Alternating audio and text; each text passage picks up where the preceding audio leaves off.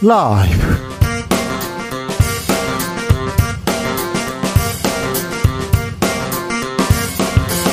2023년 10월 24일 화요일입니다. 안녕하십니까. 주진우입니다.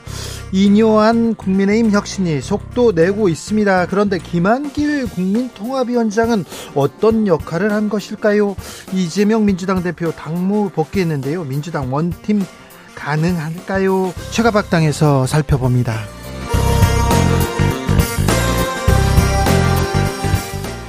서울 양평고속도로 노선 변경을 김동연 경기도지사는 속아 웃을 일이다 이렇게 비판했습니다.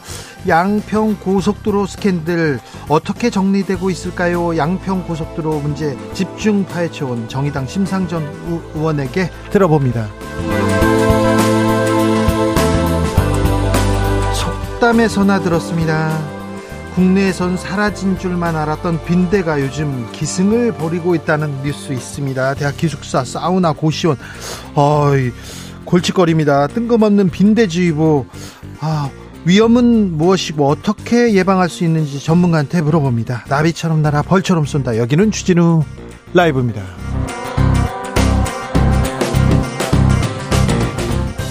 오늘도 자중차에 겸손하고 진정성 있게 여러분과 함께 하겠습니다. 오늘은 사과데이, 애플데이랍니다.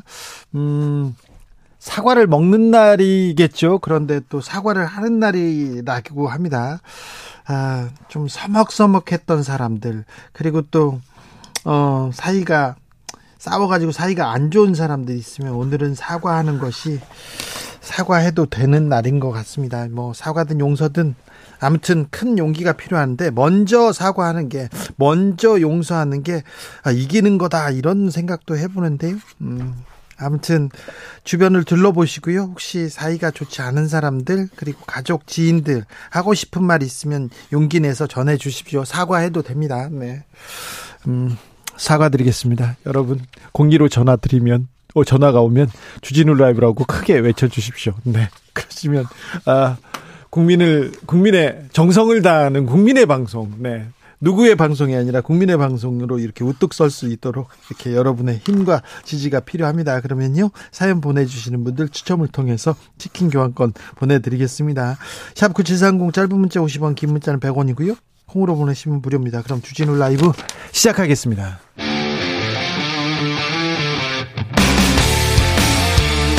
탐사보도 외길 인생 20년. 주 기자가 제일 싫어하는 것은?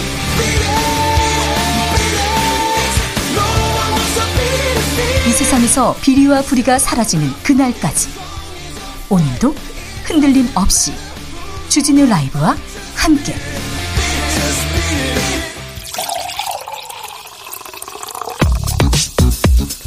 진짜 중요한 뉴스만 쭉 뽑아냈습니다. 주스. 정상근 기자 어서 오세요. 안녕하십니까? 비정규직 노동자 수가 조금 줄었습니다. 네, 통계청 자료에 따르면 올해 8월 비정규직 노동자의 수가 812만 2천 명으로 집계됐습니다.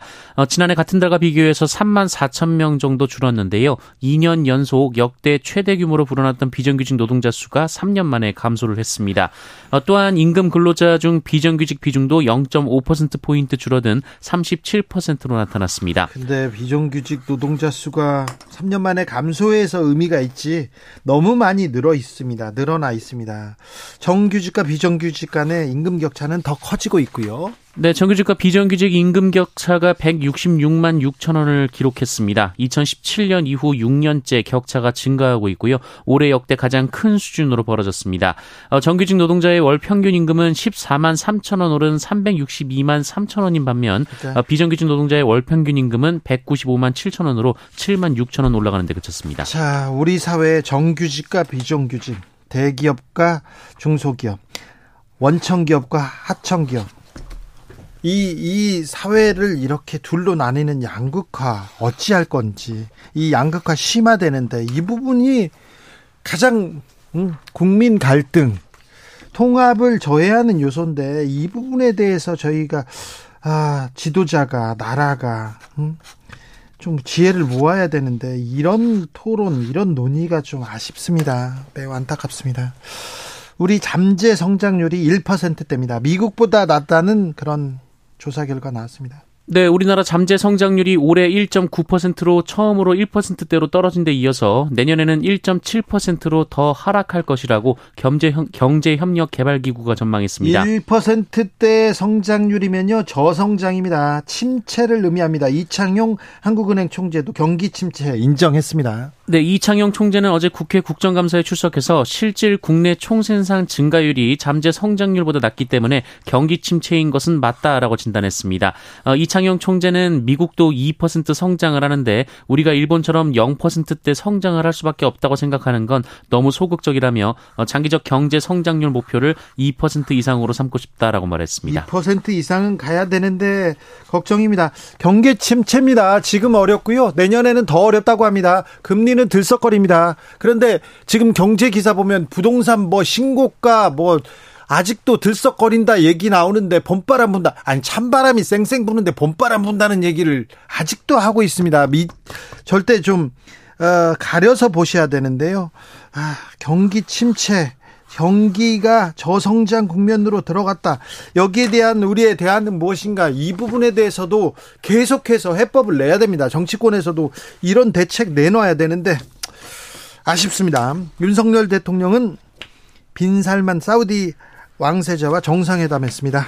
네, 사우디아라비아를 군빛 방문한 윤석열 대통령이 사우디아라비아의 실권자 무함마드 빈 살만 왕세자와 정상회담을 하고 공동 성명을 채택했습니다. 우리와 사우디아라비아의 공동 성명은 43년 만입니다. 윤 대통령 카타르로 갔습니다. 네, 윤석열 대통령은 카타르 방문에 앞서서 카타르 국영 통신사와 인터뷰를 했는데요. 카타르와 협력을 투자, 방산, 농업, 문화, 인적 교류 등으로 확대할 것이라고 밝혔습니다. 네.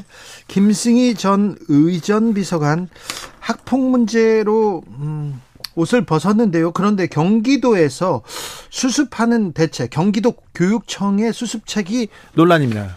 네, 서울신문은 경기도 교육청이 최근 논란이 된 김승희 전 대통령실 의전 비서관의 초등학생 자녀 학폭 사건과 관련해서 이 당사자들 간의 화해를 중재하겠다고 나섰다 어, 이렇게 보도했습니다. 아니 폭행 사건이 있었고요. 그것도 한 번이 아니고 여러 차례였는데 그리고 구주 전치 구주 그렇게 중상해를 입었는데 화해를 중지한다고요? 어, 이에 대해 경기 교사노조 측은 피해 학생에 대한 지원이나 강제 전학 등의 확실한 분리가 아니라 화해를 중지하겠다는 것은 2차 피해를 초래할 우려가 있다라고 밝혔습니다. 어, 도교육청 관계자는 현재 교육청에서 할 수 있는 후속 조처는 피해 학생을 보호하고 지속적 모니터링을 하는 것이라며 학폭위 재검토는 어렵다라고 밝혔습니다. 음, 조만간에 이 문제는 어떻게 처리될지 내일 내일 저희가 어, 정리해보는 그런 시간 갖겠습니다. 아, 해병대 장병 사망 사건 수사 개입했다는 의혹으로 윤석열 대통령이 고발됐네요. 네, 참여연대와 민주사회를 위한 변호사 모임이 수해 당시 실종 주민을 수색하던 중 순직한 해병대 장병 사건에 대한 수사 외압 의혹과 관련해 윤석열 대통령과 조태용 국가안보실장, 김태효 국가안보실 1차장, 이종섭 전 국방부 장관 등 5명을 직권남용 권리행사 방해 혐의로 고위공직자 범죄수사처에 고발했습니다. 인요한 국민의힘 혁신위원장 아, 김한길 국민통합위원장과 어떤 관계인지 관심이 쏠립니다. 네, 이뇨한 국민의, 국민의힘 혁신위원장이 어제 언론 인터뷰를 통해 김한길 위원장과는 몇 년 전 한 프로그램에 함께 출연해 엄청 친하다라면서 평소에도 매일 전화한다라는 말을 했습니다.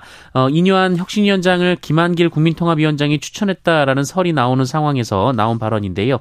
어, 그러나 김한길 위원장은 기자들과 만난 자리에서 이뇨한 위원장과는 반, 방송하면서 알게 된 지 4, 5년 됐다라 하면서도 어, 그동안 네다섯 번 정도 안부 전화를 주고받은 게 전부라고 말했습니다. 네, 말이 다르네요, 두 분이. 그런데요. 음, 김한길 추천설에 대해서는 선을 걷는데 김한길 김한길 계속 이 이름이 나옵니다. 김한길은 어떤 역할을 하고 있는지 잠시 후에 저희가 자세히 물어볼게요.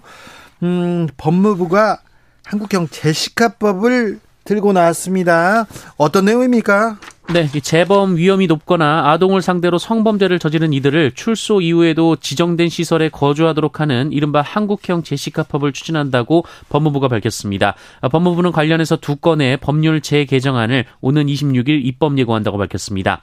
이 제시카법은 출소한 아동 성범죄자가 학교 등으로부터 1000에서 2000피트 이내에 거주하지 못하도록 하는 법안입니다. 법무부의 제정안도 이 법원이 고위험 성폭력 범죄자에게 거주지 제한 명령을 부과할 수 있도록 있도록 하는 것을 골자로 합니다. 이 법무부는 제정안이 국회를 통과하면 이미 출소한 조두순, 김근식, 박병화 등에도 적용될 수 있다라고 밝혔는데요. 어, 이들을 포함해 거주 제한 검토가 필요한 고위험 성폭력 범죄이자 인원은 작년 말 기준 325명이라고도 밝혔습니다. 어, 한편 법무부는 이 성충동 약물 치료도 확대한다고 밝혔습니다. 네. 인권 측면에서도 좀 살펴봐야 될 텐데 아, 이 문제는 저희가 또 시간을 갖고 한국형 제시카법 자세히 들여다 보겠습니다. 북한 주민들이 귀순했습니다. 네, 북한 중위 주민 4명이 어제 소형 목선을 타고 동해 북방 한계선 아래로 내려와 속초 앞바다에서 우리 어민에 의해 발견된 사실이 전해졌습니다. 네. 어, 이들은 귀순 의사를 밝혔으며 정부가 이들의 신병을 확보한 상태고 합동 신문을 진행할 예정입니다. 그런데 군이 아니라 어민이 발견했네요. 네, 우리 측 민간 어선이 어제 오전 7시 10분 이들을 발견해 신고했습니다. 어, 이들은 북에서 NLL을 넘어왔고 NLL을 넘어온 뒤 군이 초계기와 고속정을 보냈지만 민간 어선이 신고할 때까지 해당 선박을 찾지 못했습니다. 어, 북한 목선은 NLL에서 남쪽으로 약 40에서 50km까지 내려왔습니다. 홍범도 장군 돌아가신 지 80년 되는 날인가요, 오늘이? 그런데 홍범도 장군 동상 옮기, 옮기겠다 여기에 신경 쓸 게 아니라 군은 나라 지키는 일에 노력해야죠. 무슨 이념 논쟁, 뭐 빨갱이 마, 역사에 맞지도 않은 얘기를 하면서 하면서 안보에 좀 신경을 써주십시오. 손흥민 선수는 또 골을 넣었습니다. 네, 어, 프리미어리그 토트넘에서 뛰고 있는 손흥민 선수가 우리 시간으로 오늘 새벽 이 풀럼과의 경기에 선발 출전해서 리그 7호 골을 기록했습니다. 어, 손흥민 선수는 전반 36분 히살리숑 선수의 패스를 받고 돌아선 뒤 수비수 한 명을 제치고 전매 특허인 오른발 가마차기로 골을 성공시켰습니다. 그림같이 가마차더라고요. 네, 리그 아홉 번째 경기에서 7호 골인데요. 네. 손흥민 선수 득점 공동 2위로 올라서며 선두 혼란 선수를 두 골 차로 따라붙었습니다. 네. 어, 그리고 후반에는 동료들에게 여러 차례 기회를 만 들어줬는데요. 후반 9분 이 결정적인 패스로 메디슨 선수의 추가골을 이끌어내서 리그 첫 번째 도움을 기록하기도 했습니다. 네. 이 손흥민 선수의 맹활약으로 2대0 완승을 거둔 토트넘은 개막 후 9경기 연속 무패 행진이고요. 어, 맨체스터 시티에 앞서서 리그 단독 선두로 올라섰습니다. 아, 뭐 이제 초반이지만 뭐 1위로 달린다는 건 네. 아, 이거 주요 선수였죠. 해리 케인 선수가 없는데 손흥민 선수가 스트라이커로 제 역할을 한다는 것은 아주 뿌듯하고 자랑스럽습니다. 홍범도 장군 서거한 지 80주년을 맞습니다. 내일 10월 25일로 말입니다. 주스 정상근 기자 함께 했습니다. 감사합니다. 고맙습니다. 사과데이래요. 네, 사과해야 됩니다. 특별히 아내에게 사과하겠다는 남편분들 사연, 사연이 너무 많네요. 저희, 어, 저희한테 문자만 보내지 마시고 아내한테 직접 사과드릴 것을 일단 추천드립니다. 8281님, 아내, 아내에게 사과하고 싶습니다. 매일 근무 시간 16시간이다 보니 하루에 16시간이요? 와, 집안 일은 하나도 못 도와주거든요. 혼자 아이 키워준 아내에게 사과하고 고맙다고 하고 싶습니다. 오늘 가서 꼭 하세요. 맛있는 사과 하나 들고 가도 좋습니다. 조상현님께서 어머니께 사과드리고 싶습니다. 자주 연락 못 드리고 자주 찾아뵈야 하는데 찾아뵙지도 못하고 정말 죄송합니다. 전화 한 통이라도 해야겠어요. 어머니께 효도하는 아들 될게요. 아, 조상현님, 이렇게 얘기하고 이렇게 생각하는 것만 해도 효자예요. 아유, 훌륭하십니다. 8356님, 오늘 친구 만나서요. 밥 먹고 차 마셨는데 헤어지고 나니까 제 자랑, 제 얘기만 너무 많이 한 것 같아요. 항상 잘 들어주고 호응해주는 친구에게 미안하고 고맙습니다. 아, 요즘 사과 비싼데 사과라도 사줘야겠어요. 아우, 사과 사줘야죠. 사과 철입니다. 네. 신우인님께서 큰아들 스무 살 때 형편이 어려워서 대학 진학 미루고 취업하라고 했는데요. 지금도 미안함으로 남습니다. 지금은 일하면서 방통대 다니고 있는데 아들에게 미안하고 대견하다고 말하고 싶습니다. 네. 아, 4723님 사과합니다. 어제 김진범 기자 나왔다고 숨 넘어가게 환호한 거 주기지아님께 어, 사과드립니다. 저한테 사과드릴 건 없어요. 제가 정신 차리라고 했던 거, 네, 정신은 차리세요. 근데 정신 차리라고 했던 거 사과드립니다.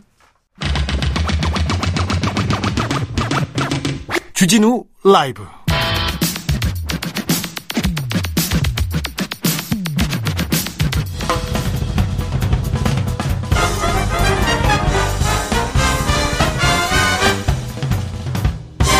훅 인터뷰. 모두를 위한 모두를 향한 모두의 궁금증 훅 인터뷰. 역사 속에 있는 일 말인 줄 알았어요. 속담에서나 나오는 얘기인 줄 알았어요. 최근에 프랑스에서 빈대가 출몰했다. 그 소식을 듣고 웃었는데 우리나라에도 요즘에 대학 기숙사에서 사우나에 고시원에 빈대가 나타났다는 신고 잇따르고 있습니다. 아이고 매트리스 들쳤더니 막 기어가더라 이런 얘기하는데 어떻게 지금 다시 빈대가 나타난 건지 해충 전문가 얘기 나눠보겠습니다. 이대일 대표님 어서 오십시오. 안녕하십니까. 빈대가 나타났습니까? 네, 70년대 이후에 네. 빈대가 이제 보이지 않다가 네. 그때는 이제 강력한 살충제를 써서 네. 빈대를 박멸을 거의 시켰다 이렇게 보고 있었는데 네. 지금 최근 들어서 다시 빈대가 어, 나오고 있습니다. 빈대 잡다 초가 삼가 다, 다 태웠다 이런 얘기나 했었는데 빈대가 나 어떻게 생겼을까요? 왜 생겼을까요? 예. 빈대가 생긴 이유는 뭐 그 외국에서 일단 들어왔다고 봐야 되고요. 외국에서 들어왔을까요? 네네 해외 유입으로 보는 게 지금 가장 맞는 것 같고요. 네. 해외에서 그 외국에서 이제 입국자가 네. 데리고 들어오는 경우 어디 뭐뭐 네. 옷이나 뭐 이불이나 이런데 네네. 아니면 가구 이런데 같이 왔을 가능성이 크네요. 예, 짐에 붙어서 왔을 가능성이 높습니다. 네. 빈대는 어떤 환경에서 서식합니까?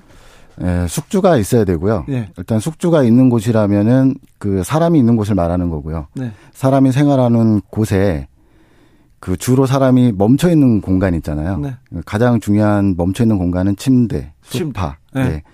예전에는 우리가 이제 온돌 구조를 많이 사용했는데 네. 지금은 이제 입숙 구조로 침대와 소파를 많이 사용하면서 그 사람이 머물러 있는 자리 기준으로 그 주변 틈새에 빈대가 잘 서식하는 환경이 예, 되어버렸습니다. 빈대가 사람을 물죠. 네. 모기와 비교할 수도 없게 뭐 아프고 가렵다는 얘기는 들었어요. 네네. 빈대가 네. 네, 사람을 물게 되면 네. 그 사람을 그 조용히 아무도 몰래 물어야 되기 때문에 네. 빈대 타에게는 그 마취제 비슷한 게 있습니다. 아 그래요? 네네. 거머리처럼. 네, 거머리처럼. 그래서 물 때는 잘 모릅니까? 모릅니다. 잘. 아이고 그래요. 네, 네. 비 모기가 피 한 방울 빨아갈 때 빈대는 피 다섯 방울 빨아간다 이런 얘기도 있던데 아, 이게 예. 맞습니까? 그 이상이 될 수도 있고요. 예. 그래요? 네 네. 그 모기 같은 경우는 이 피를 빨면은 이 배가 이렇게 불러오잖아요. 예. 근데 빈대는 온몸이 커집니다. 그- 그래요? 네, 한 세 배 이상 커져요. 많이 빨아가네요. 네, 이런 빈대. 같은 진짜. 네, 그래서 해외에는 실제로 어린아이가 빈대에 많이 노출되면 네. 빈혈을 일으키기도 합니다. 아 그렇겠네요. 네네. 빈대가 꼭 있잖아요. 친구들 중에서도 빈대 네. 별명 있는 분들이 있습니다. 0197님께서 빈대가 나타났다 해서 제 얘기하는 줄 알고 뜨끔했습니다. 내일은 음. 친구들에게 저녁 사겠습니다. 했는데 아유, 아, 네. 웃겼어요. 그런데요. 네. 자, 빈대가 어, 가렵습니까? 그리고 또 네. 병을 옮길 수도 있습니까? 빈대가 많이 가렵고 발진을 일으키고 물집도 생기긴 하는데 네. 그걸로 인해서 뭐 전염병을 전파하거나 그러진 않습니다. 아, 그렇습니다. 푸른 하늘님께서 빈대 그런데 어떻게 생겼어요? 이렇게 물어봅니다. 예, 타원형이고요. 예.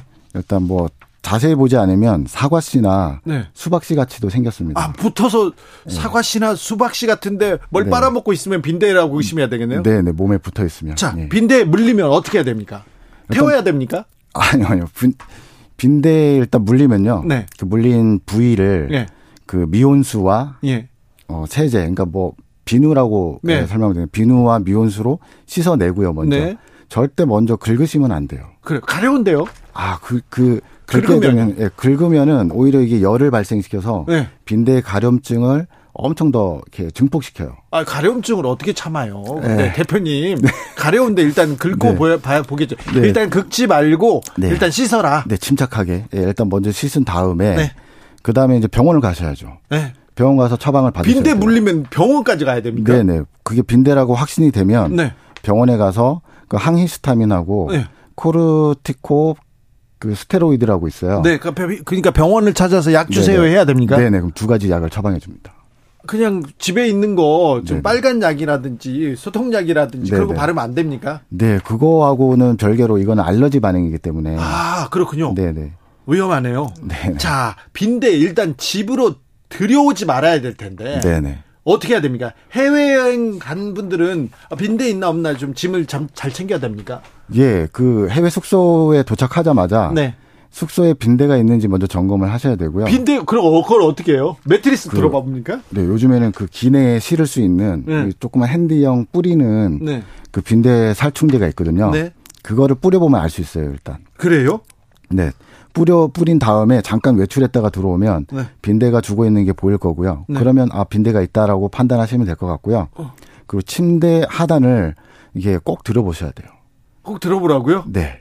그 모서리 특히 그 머리맡 모서리. 모서리. 다리 모서리. 이제 하이든님께서 빈대 박멸이 잘 안 된다는데 네, 네. 쉽지 않습니까? 어, 거의 불가능에 가까울 정도로 쉽지 않은 게 빈대 박멸입니다. 아 그래요? 네, 네. 이 왜냐하면 이게 사람이 하는 일이기 때문에 네. 이 전체를 다 찾아내서 방역을 진행하는 게 이게 그 쉽지가 않고요. 네. 빈대가 숨어 있는 틈이 또 뭐 한정적으로 돼 있지 않고요. 네, 네. 구석으로 들어가면 못 네, 네. 찾겠죠. 보이지 않는 곳에 그 어두운 틈새로 들어가기 때문에 그 일일이 찾아내서 방역하는 게 정말 이게 어려운 일이거든요. 최근에 기숙사하고 고시원에서 네네. 신고가 잇따랐다는데 방역 음. 잘 됐습니까?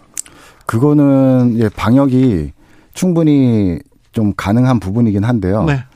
기숙사와 고시텔은 좀 별개로 구분을 해야 돼요. 예. 기숙사는 보통 보면은 그 계획된 설계거든요. 예. 말하자면 콘크리트 구조로 방을 나눠줬어요. 예. 근데 고시텔 같은 경우는 가벽으로 예. 그뭐 샌드위치 판넬이라든가 뭐 이런 판넬 구조로 방을 나눴기 때문에 빈대가 진짜 빈대 붙기 좋네요. 네네 계속 그렇죠. 계속 이게 왔다 갔다 합니다. 네. 전병성님께서 촛불로 태워 죽이면 안 됩니까? 이렇게 아, 물어보는 가능합니다. 가능합니까? 가능한데. 요조님이 변기에 넣고 물 내리면 안 됩니까? 이렇게 물어보는데 네, 그것도 가능합니다. 가능합니까? 네네. 자 집에 빈대가 있는지 어떻게 알수 있습니까? 일단은 물리기 전에는 네. 빈대가 있다라고 그, 그 예측하기는 좀 어렵고요. 예. 물린 다음에 보통 한 1일에서 3일 정도 후에 알러지 반응이 나타나기 때문에 그래요? 네네. 그래서 어디에서 물렸는지 처음에는 몰라요. 잘. 예. 그러다가 아 우리 집에 빈대가 있구나라고 이제 판단하는 시기는 어떤, 어떤 때냐면 내가 물렸는데 예. 어느 때 보니까 침대에 까맣까맣하게 자국이 있어요. 예. 그거 갖다가 뭐 이렇게 지식이 없으시면 또 모를 수 있는데 네. 지금 이제 알려드리면 네, 주- 중요합니다. 예, 그 화장지에 물을 묻혀서 네. 그 거뭇거뭇한 자국을 문질러 보시면 네. 그게 빨갛게 퍼지면 네. 빈대가 이제 피네요. 네 배설물입니다. 아, 빈대 배설물. 네네네. 어우, 지- 좀 징그럽네요. 네, 그렇게 해서 빈대로 이제 확정 확진을 할 수가 있는 거죠. 네. 예. 자, 빈대가 좋아하는 곳이 어디 있습니까? 어디를 살펴보면 네네. 빈대가 있으면 그거 집에 빈대 있는 거야 이렇게 알 수 있어요.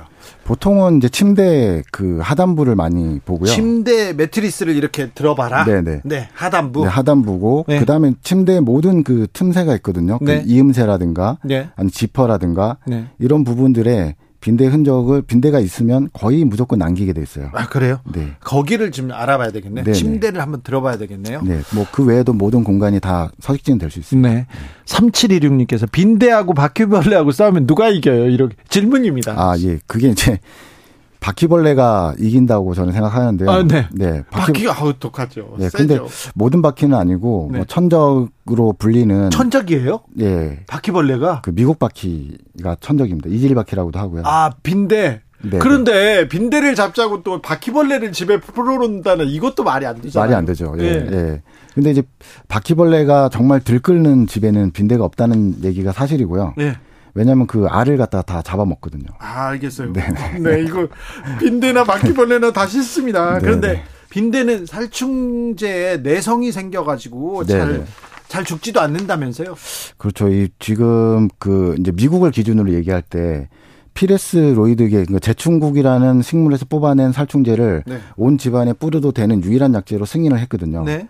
그래서 그걸로 지금까지 방역을 했는데 네. 이제 그게 듣지 않게 됐어요. 네. 그래서 그 합성 피러스 레이- 로이드계라고 그 제충국에서 나오는 물질을 그대로 합성시켜서 만든 건데 네. 그게 듣지 않게 되니까 네. 이제 그 방법이 없는 거죠. 네. 예, 허가 난 약제 중에는 알겠습니다. 잡을 수 있는 게 없습니다. 그래요. 네. 이거 바- 방역이 없, 없습니다. 방역하기 어렵습니다. 살충제가 지금 안 듣는다고 합니다. 네. 8456님께서 빈대하고 진드기하고 좀 다릅니까? 완전 다른 겁니다. 달라요? 네. 지- 빈대는 그 노린재 목, 그러니까 노린재에서 이제 분류가 되고요. 네.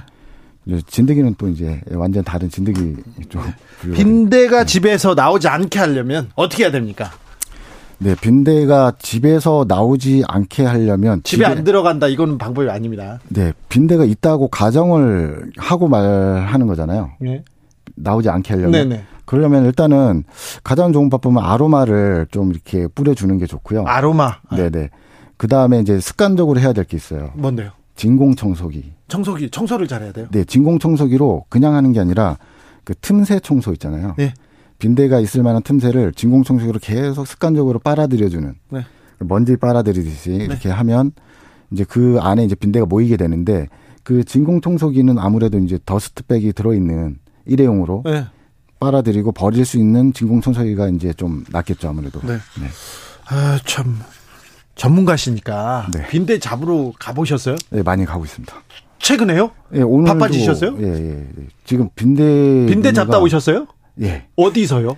광진구 쪽에 지금 갔다 왔고. 서울에도 빈대가 있습니까? 네, 네. 아유, 이- 다 지방 얘기가 아니라 서울에도 왔어요, 빈대가? 네, 서울에도 왔고요. 인천에도 많고. 그러면 대표님, 네, 네. 그러면 그 예전에 비해서 빈 예전에는 빈대 잡으러는 안 다녔었을 거 아니에요? 아닙니다. 지금 예, 예전에도 다 다니셨어요? 네, 대략 한 10년 전에도 네. 아, 없었던 많이- 게 아니구나. 예, 고시텔 위주로 빈대가 많았습니다. 많았어요. 네, 근데 네. 최근에 많이 늘었습니까? 최근에는 많이 늘었는데 예. 저도 이제 개인적으로 이걸 왜 늘었는지 조사를 좀 어. 나름 해 봤는데요. 네. 이게 이제 그, 그 취약층 그 위주로 빈대가 많이 생겼다가 예. 그 자원봉사자분들 계시잖아요. 네. 그분들이 빈대가 있는지 모르고 예. 봉사 갔다가 아. 집으로 붙여옵니다. 아. 근데 또 다른 집에 또 봉사 가잖아요. 아, 예. 또 날릅니다. 아, 그런 경우가 많습니다. 많았어요. 네. 그래서 최근에는 매출이 많이 네. 느- 늘으셨어요? 예, 예. 매출 많이 어, 어느 정도 늘었습니까? 예, 빈대 빈대- 매출이. 빈대 매출이 뭐 하루에 하나 이상씩은 계속 지금 예, 하고 있으니까요. 네. 예전에 비해서 그러니까 예전에 비해서 많이 는 거죠. 많이 네. 어느 정도? 한 10배 이상 는 거죠. 10배 이상? 네, 네. 아, 네. 원래는 뭐 한 달에 한두 건 한두 건이었는데. 요새는 예. 하루에 한 건씩이니까. 네, 네, 네. 그렇게. 아, 네. 10배 이상이네요. 네, 네. 알겠습니다. 아유, 저 회총 전문가였습니다. 이대일 대표 말 감사합니다. 네, 감사합니다. 감사합니다. 교통정보센터 다녀올게요. 김민혜 씨.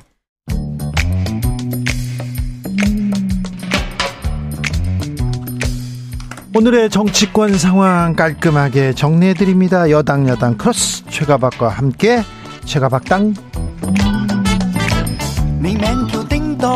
여야 최고의 파트너입니다. 최형두 국민의힘 의원 오셨습니다. 네, 안녕하십니까. 박성준 더불어민주당 의원 어서 어서 네, 오세요. 안녕하세요. 자, 국정감사 때문에 바쁘시죠? 네, 그렇습니다. 최영두 의원님은 어떤 부분 때문에 바쁘십니까?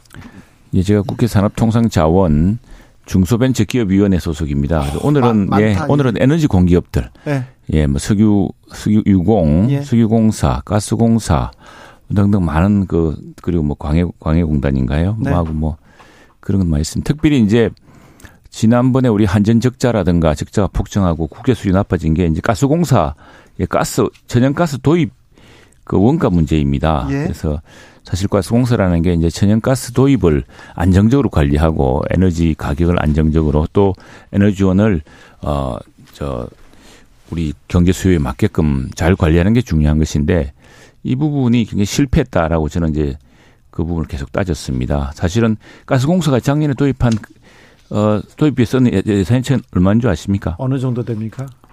65조입니다. 우리 정 우리 국가 예산의 1% 10%입니다. 그래서 이 65 조요? 예. 그래서 이거 잘못 관리하면은 네. 우리가 중국보다 몇백 달러 비싸게 수입했는데 톤당 만일 중국 가격대로만 수입했어도 16조를 아낄 수 있었습니다. 와. 예, 그런 문제가 큰 논점이었습니다. 엄청 중요한 일들 많이 해요. 또 국감에서 이런 부분 따져야 됩니다. 음. 네, 네. 16조 아낄 수 있어요. 저는 정무위원회에서 이제 국정감사했는데 좀 전에 제가 예금보험공사 사장을 대상으로 이제 질의를 했는데 네. 우리나라 예금자 보호 한도가 있잖아요. 네, 5천만 5천만 원이지. 않습니까? 네. 이게 이 2001년도에 도입이 됐거든요. 예. 예금도 많이 늘어났고 그 보통 그래서 이제 5천만 원씩 쪼개기를 하는데 이게 불합리하다 지금 이제. 그렇죠. 1억 원을 올리자. 예. 그 1억 원을 못 올리는 이유가 뭐냐? 이거 제가 질타하면서 어, 정부 입법 만들어서 빨리 추진해 보자 이렇게 제가 제안을 드렸고요. 네. 또 산업은행 이전과 관련해서 산업은행의 이 타당성이 있는 거냐 이전이 그 예. 명분이 뭐냐 예. 그, 러면서 절차적 과정에 대한 것들을 좀 제대로 지키고 있느냐 이런 것들을 오늘 제가 지적을 했습니다. 알겠습니다. 네. 국정감사. 그러니까 정부가 지금 잘 하고 있는지 국회의원들이 따지는 시험 보는 그런 때입니다. 매우 중요한 일들이 지금 벌어지고 있는데 이런 뉴스가 조금 더 많이 나왔으면 하는 생각도 좀 어, 갖고 있습니다. 자, 국민의힘에서는 혁신위원장으로 이뇨한 교수를 임명했습니다. 기대가 크시죠, 최영도 의원님? 예, 상당히 의외고 참 절묘한 수다 이렇게 저는 생각을 하고 있습니다. 사실은 뭐 언론을 통해서도 봤지만 저 혁신위원장 예, 하마평이 꾸준히 올랐지만 특히 정해지 내정돼 정해지지도 않고 시간은 다가오는데 네. 아무도 그 어떻게 될지 모르는 상황이었는데 누가 안 맞는다 이런 얘기만 계속 아, 있었어요. 그렇죠. 그런 이야기 있었는데 어 4대에 걸쳐서 전남 순천에서 네. 의료 봉사를 했던 네. 집안입니다. 네. 이제 이 한국 순천- 예. 현대사를 관통하는 명문가 그렇죠. 집안이라고. 예, 그리고 순천에서 태어나신 분이고, 예. 예, 그런 분이, 그리고 내가, 나는 한마디로 딱 평을 하자면은, 우리 대한민국 사람보다 대한민국을 더 잘하는, 더 그, 사랑하는. 예, 푸른 눈의 대한민국인입니다. 네. 그런데 네. 의대 교수님이잖아요. 네네. 의대 교수인데 이 복잡한 정치 함수를 잘 수술할 수 있을까요? 의대 출신들이 예전에 뭐, 저, 19세기도 보면 유명한 사람들이 많습니다. 뭐, 우리가 아는 그, 박애주의자도 많았고, 또 의사가, 저, 이 사람의 병뿐 아니라 사회의 병도. 네. 근데 이분이 사실 우리 당에서는 좀 환영하는 이유가 한두 달 전에 우리 당 아침 공부 모임에 오셨어요. 예. 오셔가지고 저 한국 사람들이 잘 모르는 우리 한국의 문제 또 자기가 생각하는 대한민국의 장점 단점 또 타협의 정치의 필요성 또 자신의 집안 사대 이야기 또 선치는 또 6.25 때 참전하시던 군인이기도 하고 저 그때 아마 의무관인가 그러셨을 겁니다. 근- 아 그런데 굉장히 아무튼 배울 게 많은 분이었습니다. 그리고 뭐 우리 말 우리 사투리를 정말 본토 사람보다 더 유창하게 구사하시니까 그래서 저는 지역적으로도 그렇고 지역적으로도 통합적인 어떤 에너지를 낼 거라 생각하고요. 그다음에 정치에 대해서도 아주 그냥 우리 그 정치인들 또 정치를 좀 안다고 했던 분들이 하는 그 이른바 그 어, 대정치 요- 어, 요법이라 그럽니까? 그걸 네. 넘어서서 굉장히 정치가 정말 엉뚱한 짓 하지 않도록 이분 말씀대로 하면 정치가 어문짓 많이 하는데 어문짓 많이 하지 않도록 좀 메스를 대겠다 이런 각오가 대단한 것 같습니다. 어만짓, 네. 예. 이제 정치권에서 어, 혁신이 상당히 어렵거든요. 예. 외부적인 어떤 혁신을 이룬다라는 것은 정말 어려운 일이에요. 예. 그래서 외부의 어떤 충격요법을 어, 쓰는 방법 중에 하나가 아, 정치권 밖에 있던 분들을 모셔와서 네. 정치를 어떻게 할 건가에 대한 새로운 시도를 하게 돼 있습니다. 네. 그런데 지금 이뇨한 교수는 파란 눈의 외국인인데 실질적으로 이제 한국에서 오래 키웠기 때문에 한국 네, 쪽 정세에 대한. 것을. 많이 알고 있는데 네. 의사 출신이잖아요. 네. 사람을 어떤 치유하는 데 있었다고 하면 정치도 결국 결국에는 국민의 마음을 치유하는 거란 말이죠. 예. 그런 그것을. 얼만큼 이제 브릿지할 수 있느냐, 다리 네. 역할을 할 수 있냐에 대한 부분인데 아, 이 정치는 방정식이 복잡하단 말이죠. 네. 여러 법- 사람과의 관계에서 나오는 그 문제를 풀어야 되는 거고. 근데 이제 정치와 이제 의- 의사의 다른 점은 결국 이제 그 병이 있는 한 사람을 대상으로 하는 것이 의술이라고 하면은 이 정치라고 하는 것은 한 사람이 아니라 수많은 대중과 수많은 국민을 대상으로 하는 거기 때문에 네. 얼만큼 잘할 수 있냐는 이뇨한 위원장의 역할도 있겠지만 사실 이뇨한 어, 그 뒤에 있는 정치적인 백업을 네. 얼만큼 할수 있냐 여기에 달려 있겠죠. 이분의 정치적 성향이나 뭐 다른 걸 다 접어두고서라도 아마 국무총리나 장관의 인요한 이렇게 불렀을 때 국민들이 박수 치는 사람들이 더 많지 않았을까 그런 생각도 해요. 이번에 민주당에서도 혁신위원장으로 인요한 교수를 모시다니 우와 와 소리가 나왔어요. 와, 그런데. 예. 예, 이 혁신위원장이 사실은 이제 김기현 대표한테 그리고 윤석열 대통령한테 음. 국민의힘한테 쓴소리를 해야 됩니다. 근데 쓴소리를 잘 받아줄 수 있을까? 그거는 또 다른 문제예요. 아, 저는 쓴소리라서 할 거라고 생각합니다. 또 그런, 그렇기 때문에 이분을 또 기용했다 생각하고 그만큼 파격적으로 생각을 하는데 우선에 이제 이 대한민국에서 자라오고 대한민국에서 성장하고 우리나라 사람이에요. 그냥 저 눈만 푸른 눈이고 하지 말도 우리, 우리 전라도 사투리를 우리보다 더, 더 정확하게 우사하시는 분이니까. 그런데 어쨌건 4대가 어, 미국 집안이기 때문에 이 문화적인 차이가 있습니다. 문화적으로 사실 우리랑 같이 우리는 그 어떤 유교적 문화가 있어서 사실은 무슨 말을 하기가 좀 어려워할 때 말을 좀 자제하는 경향이 있는데 아마 이분은 자신의 소임이라 생각할 것 같습니다. 자기가 맡았을 때는 또 금리 이야기할 때 그랬었고 뭘 길게 제고하는 것이 아니라 실제로 자기가 당시 자신이 생각하는 문제를 이게 혁신의 과제라고 그러면은 혁신의 과제를 저는 가감 없이 이야기하고 또 논의해서 진행할 거라고 봅니다. 이제 제가 그냥 인상적으로 받아들였던 게 네. 이뉴한 교수가 가정의학과 교수였더군요. 네. 근데 그 우리가 혁신이라고 할 때 두 가지입니다. 큰 방향을 볼때 하나가 뭐냐면 제도 혁신이에요. 그리고 두 번째는 뭐냐면 인적 쇄신이란 말이에요. 네. 근데 사실은 결국은 총선 전에 뭐를 해야 되냐면 제도 혁신이라는 게 공천 누리거든요. 결국은 그래서 뭐냐면 인적 쇄신으로 가는 길을 내야 되는 건데 예? 이건 뭐냐면 정치권에서 봤을 때는 외과 수술이에요. 예? 수술을 해서 서지컬 트라이크를 해서 그걸 도려내야 되는 거란 말이에요.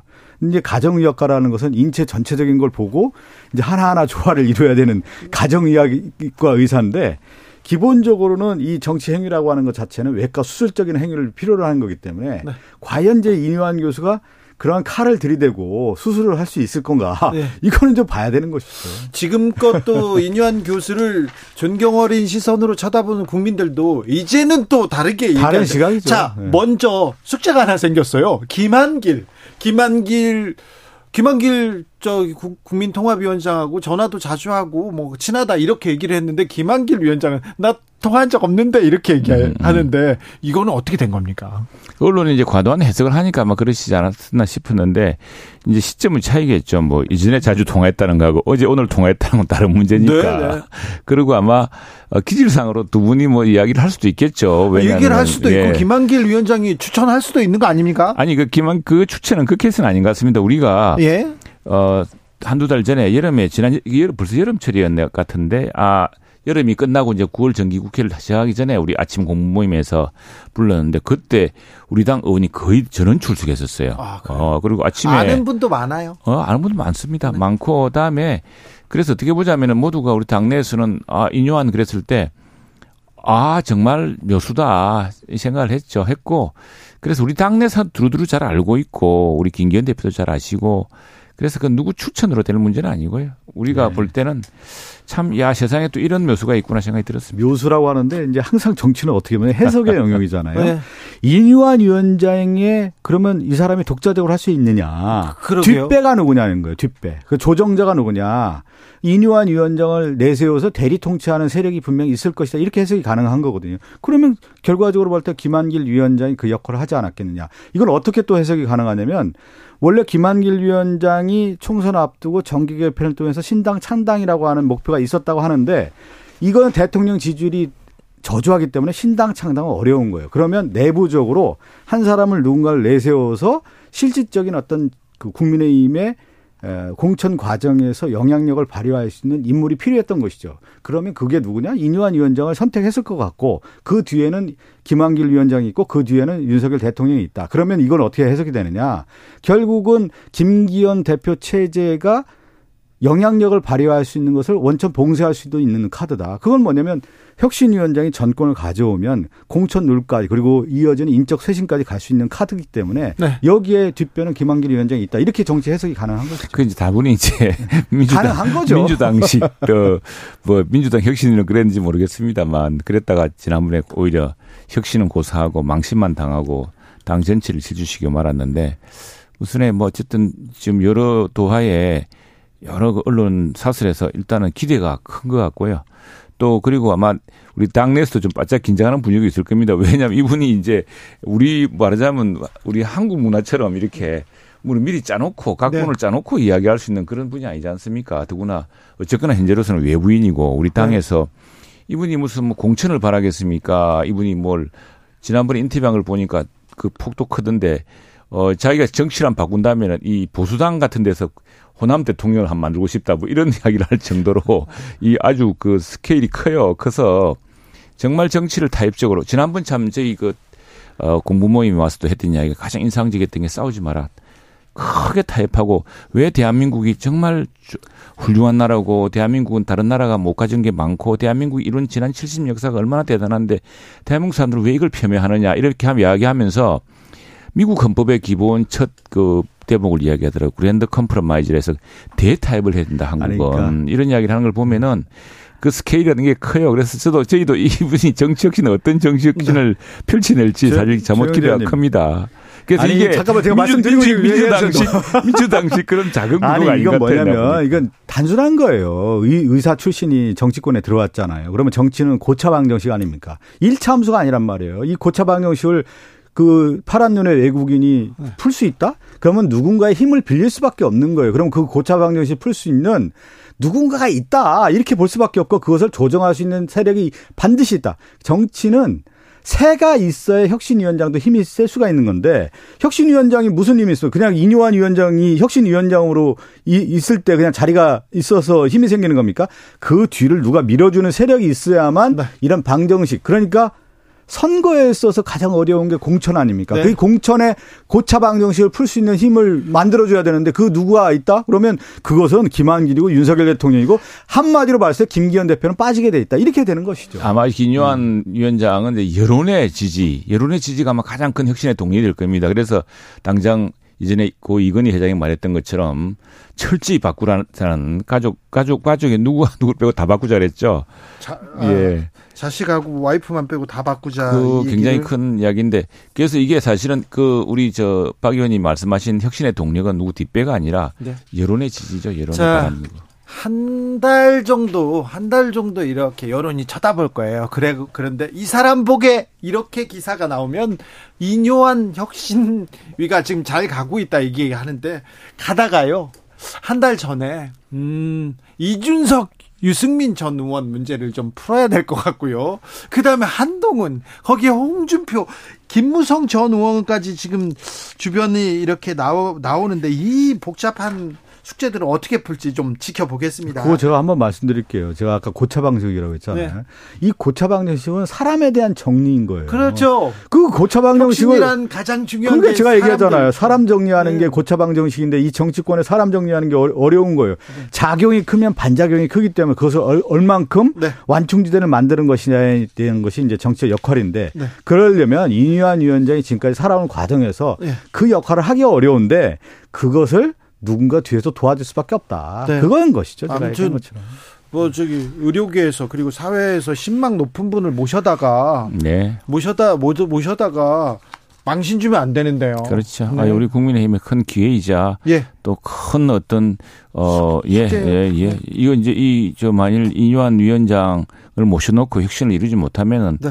우리는 큰 위기에 처하게 되겠죠. 아니 그 제가 하나 저, 저 최영도 의원님 그 고민이 있을 거예요. 내부적으로 윤핵관이나 정치 실세들 같은 경우는 이준석 유승민을 치고 싶겠죠. 수술하고 싶은 거예요. 그런데 또 하나는 뭐냐면 이뉴한 위원장은 윤핵관 가정 가정의학과처럼 그냥 다 이렇게 다독이면서 갈 수 있는 그런 환경이 만만치는 않은 거예요. 그래서 그거는 이뉴한 위원장이 스스로 돌파하기는 어려운 것이죠. 그거는. 만약에 이뉴한 위원장이 윤핵관에 대해서 칼을 칼을 들이면 네. 국민들이 심파, 네. 저 박수를 보낼 수 김기현 있겠죠. 김기현 대표한테 그리고 윤석열 용산은 용산 일만 잘해라 똑바로 해라 이런 얘기 민생 챙겨라 이런 얘기 나오기 시작하면 네 민주당 박수 보낼 수 있겠죠. 민주당이 위기일 수 있죠. 아마 그렇죠. 네. 그보다 훨씬 큰 스케일의 정치 혁신이 있을 겁니다. 자, 35일 만에 이재명 대표가 민주당으로 돌아왔습니다. 국회로 돌아왔습니다. 분위기 어떻습니까? 일단 어제 월요일이죠. 월요일 날 첫 그 이재명 당 대표가 이제 정치 복귀를 하고 나서 네. 아, 가장 중요한 현안은 역시 민생 문제 아니겠습니까? 경제가 상당히 어려운 음, 지경으로 좀 이르렀기 때문에 민생의 최우선으로 이제 정치가 관심을 갖고 이제 해결해야 된다는 얘기하고 당내 문제에서는 이제 네. 단합을 강조하셨죠. 민생 얘기를 많이 했습니까? 아니면 네. 의원 내각 총사퇴 얘기를 많이 했습니까? 어, 민생 문제를 제일 우선순위로 했고요. 또 그 민생 문제를 해결하기 위해서 지금까지 윤석열 정권이 보여준 그 국정의 무능, 무책임에 네. 대해서 질타하면서 지금 책임을 져라. 그리고 나서 국정, 국면을 국정을 전면 쇄신하라는 목소리를 내신 거죠. 최영도 의원님 일성 어떻게 들으셨어요? 일성이 뭐였죠? 내각 총사퇴였습니까? 그건 네. 앞뒤가 안 맞는 이야기 같아요. 아니 민생 문제를 강조 민생을 이야기해야죠. 네. 저는 그래서 어, 대통령과의 맨날 자꾸 요구하는데 그 그건 뭐 원내대표께서 잘 정 저 민주당 원내대표께서 잘 정리하시지 않습니까? 이미 문재인 대통령 때부터 또 그 이전부터 영수회담이라는 그것이 없는데 그걸 자꾸 그리고 뭐 못 만날 일이 또 있겠습니까? 만날 때는 다 만나게 돼 있는데 우선에 여야가 지금 풀린 현안부터 좀 풀었으면 좋겠습니다. 저 같은 경우는 당장 저희 그 어제 우리 우주항공청 문제로 우주항공청은 지금 인도가 달 남극 착륙에 성공한, 성공한 뒤로 모든 국민들이 바라고 있는 거거든요. 그리고 우주 항공청 없이 우주 경제를 개척할 수 없다는 것은 여야 모두 안건조정위원회에서도 다 합의된 사안입니다. 그런데 웬일인지 이게 진행이 안 되고 있어요. 이게 이제 민주당 쪽 요인 때문인데 이런 문제로 사실 당대표가 우리 당 대표랑 만나서 같이 해결해야 됩니다. 그래서 국민들의 박수도 받고 이래야 되는데 또 하나 어 조금 전에 뭐박 박 의원님 부산 저 부산의 산업은행 이야기했는데 우리 국토 균형 발전을 위해서 산업은행 이전 같은 문제도 좀 심태하게 이야기하는 이런 그 모습을 보여주면 좋을 것 같고요. 그리고 대통령 만나는 것은 이게 이제 우리 곧 시정 연설이 있지 않습니까? 내년도 예산을 네. 통과시키기 위해서 국회 와서 예, 국회 와서 예산에 대해서 설명합니다. 예, 설명하고 국정의 현안 지금 대통령이 바라보고 이 정부가 바라보는 나라의 상편, 나라 안팎의 여러 사정 상황 이런 것들 이제 국회의원들에게 호소하고 이 예산안이 이렇게 저렇게 해서 불가피했다, 부족하고 많이 모자라지만 불가피했다는 것을 설득하는 자리로 이제 오는데 그에 앞서서 이제 만납니다. 저 여야 당 대표들 다 만나죠. 만나는데 우선 거기서 거기서부터 좀 했으면 좋겠다. 지난해에는 그, 민주당이 그것도 차버렸어요. 저는 이제 소통의 문을 여, 는 주역이 누구냐? 대통령 아니겠습니까? 이번에 이제 강서구청장 보궐선거 끝나고 나서 윤 대통령이 소통에 부족했다라고 하는 것을 반성하고 이제 불통하지 않고 그러면서 뭐냐면 내각이라든가 아, 국회에 있는 국민의힘 의원들에게도 적극적으로 소통을 주문하지 않았습니까? 그러면 그, 저, 행정부에 있는 관료라든가 국, 국민의힘 의원들은 소통하고 대통령은 소통하지 않는다. 이건 말 안 되는 거고요. 지금까지 불통의 가장 큰 문제는 뭐냐면 국정의 파트너라고 할 수 있는 야당 대표, 야당과 협치를 이루지 않은 부분이 가장 결정적인 거 아니겠습니까? 야당 대표는 국민을 대신해서 여당과 대통령과 대화를 통해서 국정 현안을 논의하고 그것을 해결할 수 있는 방안을 모색해야 되는 건데 그 파트너를 인정하지 않은 것이 가장 불통의 원인인데 거기에서부터 출발을 해야 되는 것이죠. 주 언론인 출신 의원님들 YN, YTN이 민영화의 길을 가고 있습니다. 어제 최종 낙찰자로 유진그룹이 선정됐는데요. 이 문제는 어떻게 보셨습니까? 박성준 의원님. 그 우리나라의 이제 방송사라고 하는 것이 이제 이제 두 가지 큰 길이 있었죠. 공영방송과 이제 민영방송이라고 하는 큰 틀이 있었는데 네. 아, YTN도 역시 이제 공영방송에서 출발을 한 거고 공영방송이라고 하는 것은 정책 중립성과 아, 공공성, 그 공영성, 공영성 에 대한 것을 이제 강조하면서 YTN이 그 이제 큰 흐름으로 왔는데 네. 지금 윤석열 정권 들어서서 이 공영방송 체제가 아니라 이제 민영 방송을 하는데 결정적인 네. 계기는 뭐냐면 결국 그 취지가 뭐냐인 거예요. 네. 어, 자기들에게 좀 날카로운 시선과 비판을 했던 언론에 대해서는 채찍을 가하면서 민영화 시켜서 실질적으로는 방송 장악하겠다라고 하는 것이 윤석열 정권의 그동안의 모습이었단 말이죠. 그래서 이제 YTN이 민영화 했을 경우에 그 민영화 했을 경우에 그 촘스키도 그런 얘기 하잖아요. 언론이라고 하는 것이 중립성을 유지해야 되는데 그 중립성 이전에 결국에는 경제단체가 있고 자본이 지배하기 때문에 그 자본의 지배는 또 정책 지배가 있고 이 시스템 하에서의 언론이 제대로 된 중립성을 발휘하지 못했다. 이런 네. 비판도 있는 거 아니겠습니까? 결국은 뭐냐면 민영화 했을 경우에 그, 얼, 그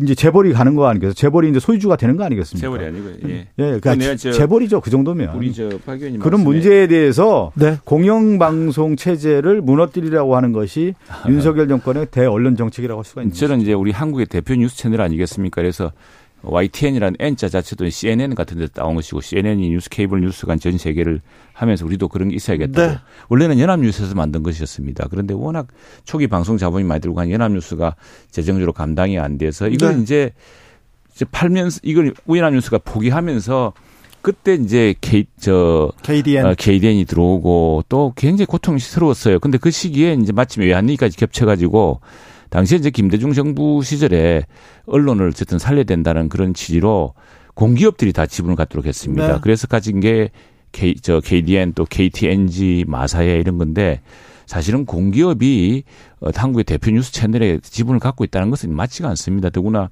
KDN이나 이런 회사들은 지금 그 굉장히 그 한전 적자가 큰 적자기 때문에 자산을 지금 회수해야 되는 상황이 있는데 그동안은 이게 안 됐던 게 어, 그 50, 5천, 주당 5천 원에 투자를 했는데 5천 원이 안 되면은 손실을 보게 되지 않습니까? 그런데 지금 어, 저 YTN 주가가 거래가 되고 있습니다. 네. 이 좋은 주식 가격으로 팔았고 두 번째는 이제 제가 직접 겪은 건데 저 청와대 홍보기획 비서할 때 무슨 문제가 생기냐면은 KTNG가 외국인 지분이 50%를 넘었었습니다. 네, 네. 방송국상에 불어돼 있습니다. 그래서 YTN에 찾아왔어요. KTNG 지분을 다른 공기업으로 맞바꿔 달라고. 네. 불가능하거든요. 그래서 그런 매우 어려운 문제가 있었습니다. 어려움이 있기 때문에 그리고 또 재벌이 참여 못하고 기존 언론사들이 참여 못하도록 해서 요번에 그 블록딜이 이루어진 것이고 해서 저는 뭐 YTN이 오히려 한국의 CNN, 한국의 K 저 뉴스 채널로 성장할 수 있는 좋은 박성준 두 분 예, 기회를 감사합니다. 생각합니다. 네, 감사합니다. 정상자리로 돌아가.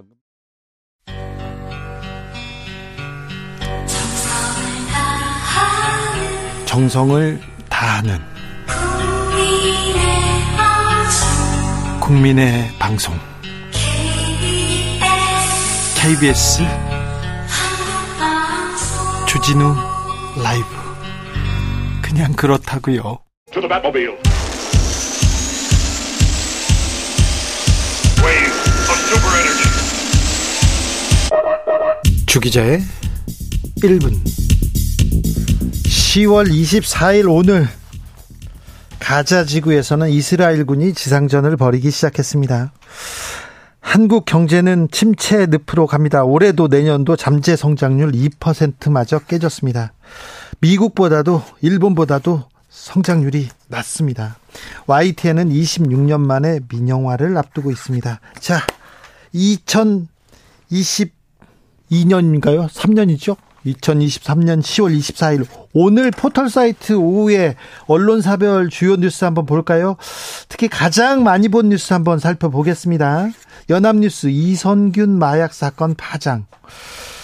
YTN 이선균 균 마약 내사 방송이 내, 내사 대상의 방송인 출신 작곡가도 SBS 이선균 마약 파장 조선비지 이선균 이선균 이어서 작곡가까지 일파만파 동아일보도 배우 이선균 두 종류 이상 마약류 흡입 한국경제 이선균 유흥업소 자주 왔다 더 큰 게 터질 수도 있다는 주장 네. 더 큰 게 터질 수도 있죠. 더 작은 게 터질 수도 있고요. 당연한 이야기를 제목에 쓰셨습니다. 연예인 마약 사건 저는 그렇게 중요한지 모르겠습니다. 아, 톱스타 마약설 30대 주연 배우 내사 수사 소환 지금 며칠째 연예인 마약 사건만 주구장창 쏟아냅니다. 수사하고 처리해야죠. 잘못했으면 처리하면 됩니다. 그런데 처리하면 될 일을 얼마나 더 호들갑을 떨지 전 모르겠어요. 왜 지금 이 연예인 마약 기사만 쏟아내는지도 저는 좀 이해가 안 갑니다. 한국일보로 가볼까요? 15세 연하 재혼 남연이 각종 루머에 강력 대응.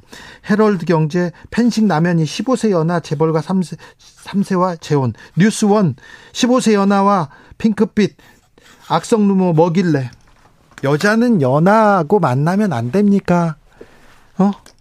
어? 미성년자도 아닌데요. 15세 연하랑 만나면 안 됩니까? 서울신문으로 가볼까요?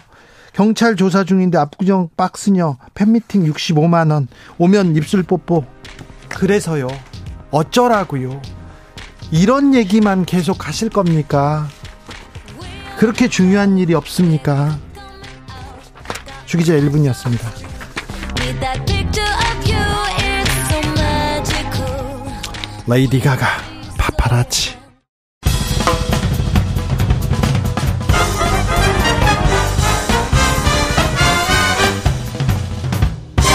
훅 인터뷰. 훅 인터뷰 이어가겠습니다. 국감 계속되고 있습니다. 국감에서 가장 뜨거운 이슈는 양평 고속도로 스캔들입니다. 그런데요, 쟁점이 마구 쏟아지고 의혹들이 계속 이어지면서 뭐가 뭔지 모르겠다 이런 분들 많습니다. 네.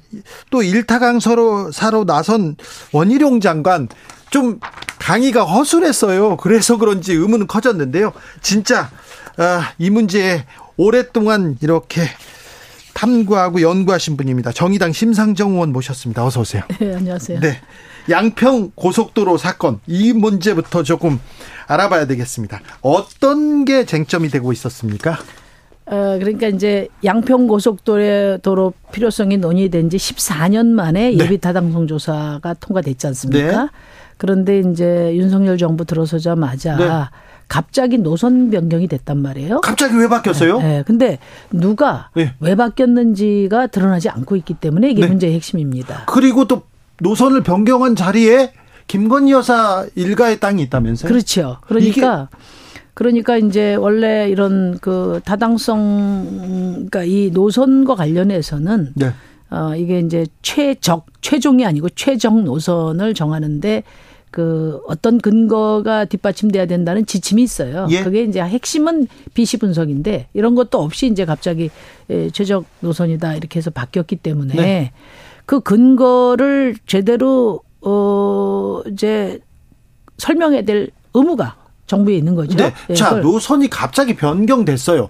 노선이 변경될 수도 있습니다. 뭐 경제 타당성, 뭐 다른 타당성, 다른 조사를 해봐서 옮길 수 있으면 옮겨야죠. 그런데 그 얘기를 그 설명을 해주면 될 거 아닙니까, 정부에서? 그러니까 이제 두 가지가 핵심인데 하나는 어그 원안보다 네. 지금 강상면 안이 더 낫다는 근거가 뭐냐? 그렇죠. 아 그리고 그 근거가 설사 있다 하더라도 네. 그 강상면 끝자락에 있는 김건희 예, 일 김건희 여사 일가의 땅이 예. 예, 어쨌든 이제 엄청난 특혜를 보게 되는데 예. 이건 이제 이해 충돌에 걸려 있는 거라는 거죠. 네, 그래서 어, 김건희 여사 일가의 어떤 의도가 없다 하더라도 강상면 안은 그 이해 충돌을 해소할 때만 아, 실제 실행 가능하다. 이 두 가지 문제가 핵심입니다. 네. 근데 이제 그 아까도 말씀드렸지만 어 이거 누가 이렇게 바꿨냐 하니까 국토부의 답은 뭐냐면 용역사가 아, 대안도 제시하고 최종 노선도 선정해서 어, 제출했다 이거예요. 우리가 아니고 용역사가 했다. 예. 그래서 어 책임 음, 있는 어 국정조사에 책임 있는 부서장 대신에 용역사 아, 직원들을 놓고 지금 국정감사를 하고 있는 총국을 벌이고 있고요. 또 하나는 어 뭐냐면 어, 왜, 그러니까 근거가 뭐냐 이야기할 때그 네. 근거로 이번에 이제 에, 그렇게 재촉을 해서 겨우 BC 분석이 급조돼서 나왔는데 나왔는데요. 예, 이 BC 분석의 이 결과를 아무리 좋게 평가하더라도 어, 자기들 마음대로 어, 예를 들어서 마사지도 하고 조뭐 뭐 조정도 하고 했겠는데 그런 결과를 어, 종합해 볼때 에, 결국은 양상면이 대안이다. 네. 그리고 100번 양보해도 어 그 모든 어 김건희 을- 여사 일가 특혜 의혹을 그 감당하면서까지 강상면을 해야 될 이유는 절대 없다. 이런 결론이 나와 있습니다. 그러니까 사실은 어 그동안에 그 국정감사 과정까지 이어지면서 어 이미 종착점에 왔는데 네. 문제는 이제 에 이것을 결자 해지 안 하니까 예. 네, 하셔야 되고 자, 지금요. 네. 논란이 됐지 않습니까? 네네네. 논란이 됐는데 이 논란에 대해서 국토부에서 정확하게 지금 해명을 하지 못하고 있어요. 설명을 하지 못하고 있어요. 네네. 그럼 원안으로 가면 되는 거 아닙니까? 음, 근데 원안으로 갈 수가 없죠. 왜요? 네, 결자 해지를 안 해주기 때문에 네. 그냥 장관은 그냥 버티고 있을 수밖에 없는 형국이다 이렇게 봅니다. 그러니까 이 문제를 을, 그 해결하려면 네. 지금 장관이 이야기한 거는 네. 그 여야 공동으로 구성을 해가지고 예. 어느 게 더 경제성이 나은지 그 타당성을 함께 조사해보자 이런 거잖아요. 네. 근데 그게 진정으로 성립이 되려면은 어쨌든 어 김건희 여사 일가의 이해 충돌 문제가 해결된다는 전제 위에 그게 의미가 있는 거죠. 네. 그러면은 결국 대통령실에서 결제 해제해야 되는데 그런 소리는 못 들어봤고 예. 그렇기 때문에 에, 결국은 에, BC 분석을 해도 그 결과로 보더라도 지금 양서면 강상면의 0.1밖에 경제성 차이가 안 나고 어, 더더군다나 김건희 여사 일가의 이해 충돌 문제에 대해서는 지금 입국 다물고 있기 때문에 네. 뭐 다른 그 대안이 그 강상면 대안이 될 수가 없는 거죠. 그러면 정부가 결제 해지를 안 하면 대통령이 에, 풀어주지 않으면은 네. 결국은 이제 그 피해자는 고스란히 지금 우리 국민들이 된다. 그렇습니다. 논란이 시작되자 그 교, 원희룡 장관이 사업 전면 백지화한다 했다가 다시 하겠다고 했는데 다시 하겠다고 했는데 근데 원안이 아니라 그 변경안을 계속 고수하고 있습니까? 가만히 계속 있습니까? 네, 그 설명은 변- 안 하고요? 네, 변경안을 제시하고 네. 그 자기는 전문가가 아니기 때문에 이제 저 용역사 불러서 물어봐라 이렇게 지금 하고 있어요. 그래서 지난번 국정감사 때 에, 장관의 답변 태도에 대해서도 네. 의원들이 많은 지적을 했는데 꼭 그 제대 말년 병장처럼 그렇게 실은 나 안에 앉아 있었습니다. 네. 예. 김동연 도지사가 국감에서 원안 노선으로 추진하는 게 맞다 이런 의견을 냈던데 네. 의원님은 어떻게 보십니까? 에, 뭐 원안 밖에 다른 대안을 대안이 일단 성립하지 않고요. 근거가 없어요. 그 다음에 또 이해 충돌 문제가 해결되지 않기 때문에 국민들이 동의하지도 않을 겁니다. 예. 계속 그런데 왜 이 양평 고속도로 문제가 안 풀리는 거예요? 지금 갑자기 가던 원안이 있어요. 근데 음. 갑작스럽게 정권이 교체된 이후에 변경됐잖아요. 네네. 변경한 이유도 정확하게 설명하지 못하고 있는데 그 다음에 계속 그냥 고수하고 있습니까? 유지하고 있습니까? 그러니까 이제 핵심이 네 가지인데 네. 하나는 뭐냐면은 이제 그 용역사 직원들이 안을 냈다는 거예요. 네. 어, 그런데 이 발주처가 국토부인데 예. 이 발주처의 지시나 주문 없이 어떤 강큰 용역사가 대안을 또 그것도 최종 노선을 선정해서 제시하느냐. 이건- 어제 이건 김동연 장관이 예. 어, 그런 일이 가능하냐 하니까 속아 웃을 일이다 이렇게 답을 했어요. 예, 예. 어, 그리고 이제 두 번째는 어 결국은 강상면을 강조하기 위해서는 이제 뭘 을, 이제 왜곡하기 시작했냐면 양평 고속도로의 목적 양평 고속도로를 만들고자 하는 목적은 그 두물머리 가보셨잖아요. 네. 그 엄청나게 복잡하죠. 막혀서 가지도 못해요. 네, 그것뿐만. 아니라 이게 네. 지선이기 때문에 네. 지선은 어떤 고속국도나 어떤 일반 국도하고 연결되는 도로거든요. 예. 그래서 어 69번 국도와 그다음에 서울 춘천 간 고속도로를 연결하는 지선으로 네. 양평 고속도로가 필요하다고 했는데 이제 서울 춘천 간 고속도로 어 장래 노선과 연결을 염두에 두면은 네. 양서면 안 원래 예비 타당선 원안. 어, 원안 말고는 답이 안 됩니다. 그거는 용역사 직원도 어 당신이 양심을 걸고 네. 이게 장래 노선과 연결된다면 강상면하고 양서면안하고 어느 게 더 타당하냐 그랬더니 양서면이 타당하다고 네. 원안이 했어요. 타당하다고. 네. 그러다 보니까 그렇게 물으셨어요? 예, 예. 아유, 그랬더니 네. 그런데 예, 그러니까 어떻게 됩니까? 그 장래 노선 그러니까 네. 그 서울 춘천 간 고속도로하고 연결될 것이라는 장래 노선과의 연결을 이제 예, 왜곡시켜 버리는 거죠. 그런 적이 없다. 아, 그런 목표가 설정된 적이 아니. 도로는 연결돼야 되는 거 아닙니까? 거기 가는 고속도로하고 연결되면 좋은 거 아닙니까? 그러니까 말도 안 되는 거죠. 그래서 그 어떤 그 서기관이 나와가지고 네. 장래 노선과 연결된다는 것은 결단코 어, 그 상위 계획이 없었다 이렇게 제 이야기를 하고 네. 그 다음에 이제 그 국토부가 자료 다 공개한다고 할때 네. 그 과업 지시서를 공개할 때 그 네 쪽을 삭제 지시를 했다가 문제가 되니까 다시 예, 이제 게재를 했는데 그, 그 내용이 내용이요. 예, 바로 예비 타당성 조사의 목적이에요. 네. 거기에 정확하게 나와 있는 거예요. 뭐라고요? 서울 춘천 간 고속도로 정체 연결. 아니 그럼 거짓말했네요. 그 정체 해소. 그러니까 그게 이제 문제가 되니까 그걸 삭제 지시를 했다가 예. 했, 했, 저 다시 문제가 되니까 복원을 해놨어요. 그래서 제가 용역사 직원한테 예. 이거 왜 삭제 지시를 누가 했냐? 예. 국토부가 했대. 국토부 누가 했냐? 했더니 기억이 안 난답니다. 이제 그런 상태고요. 그래서 예. 그러니까 두 번째 핵심은 이제 양평 고속도로 목적 서울 네. 춘천 간 고속도로와 연계하는 그 목적성을 왜곡시키려고 계속 해왔다 네. 이거고 세 번째는 뭐냐면 BC를 급조해서 냈어요. 네. 냈는데 이제 제가 보니까 그이이 고속도로를 만들었을 때 그 영향권이라는 게 있습니다. 말하자면 어디에 얼마만큼 편익을 주느냐 하는 네. 영향권을 말하는 거예요. 근데 에, 그동안의 예비 타당성 조사나 또 중간 보고에서 다 영향권 범위에 포함됐던 포천, 예? 평택, 양구를 삭제해 버렸어요. 이번에 BC 분석을 하면서. 왜 그랬을까요? 어, 그 용역사 그 상무 얘기는 자기네들이 해보니까 영향이 미미해서 뺐다 이거예요. 예. 그래서 여러분 자, 그 당신이 혼자 판단해서 뺐냐, 그러니까 자의적으로 뺐다 이거예요. 예.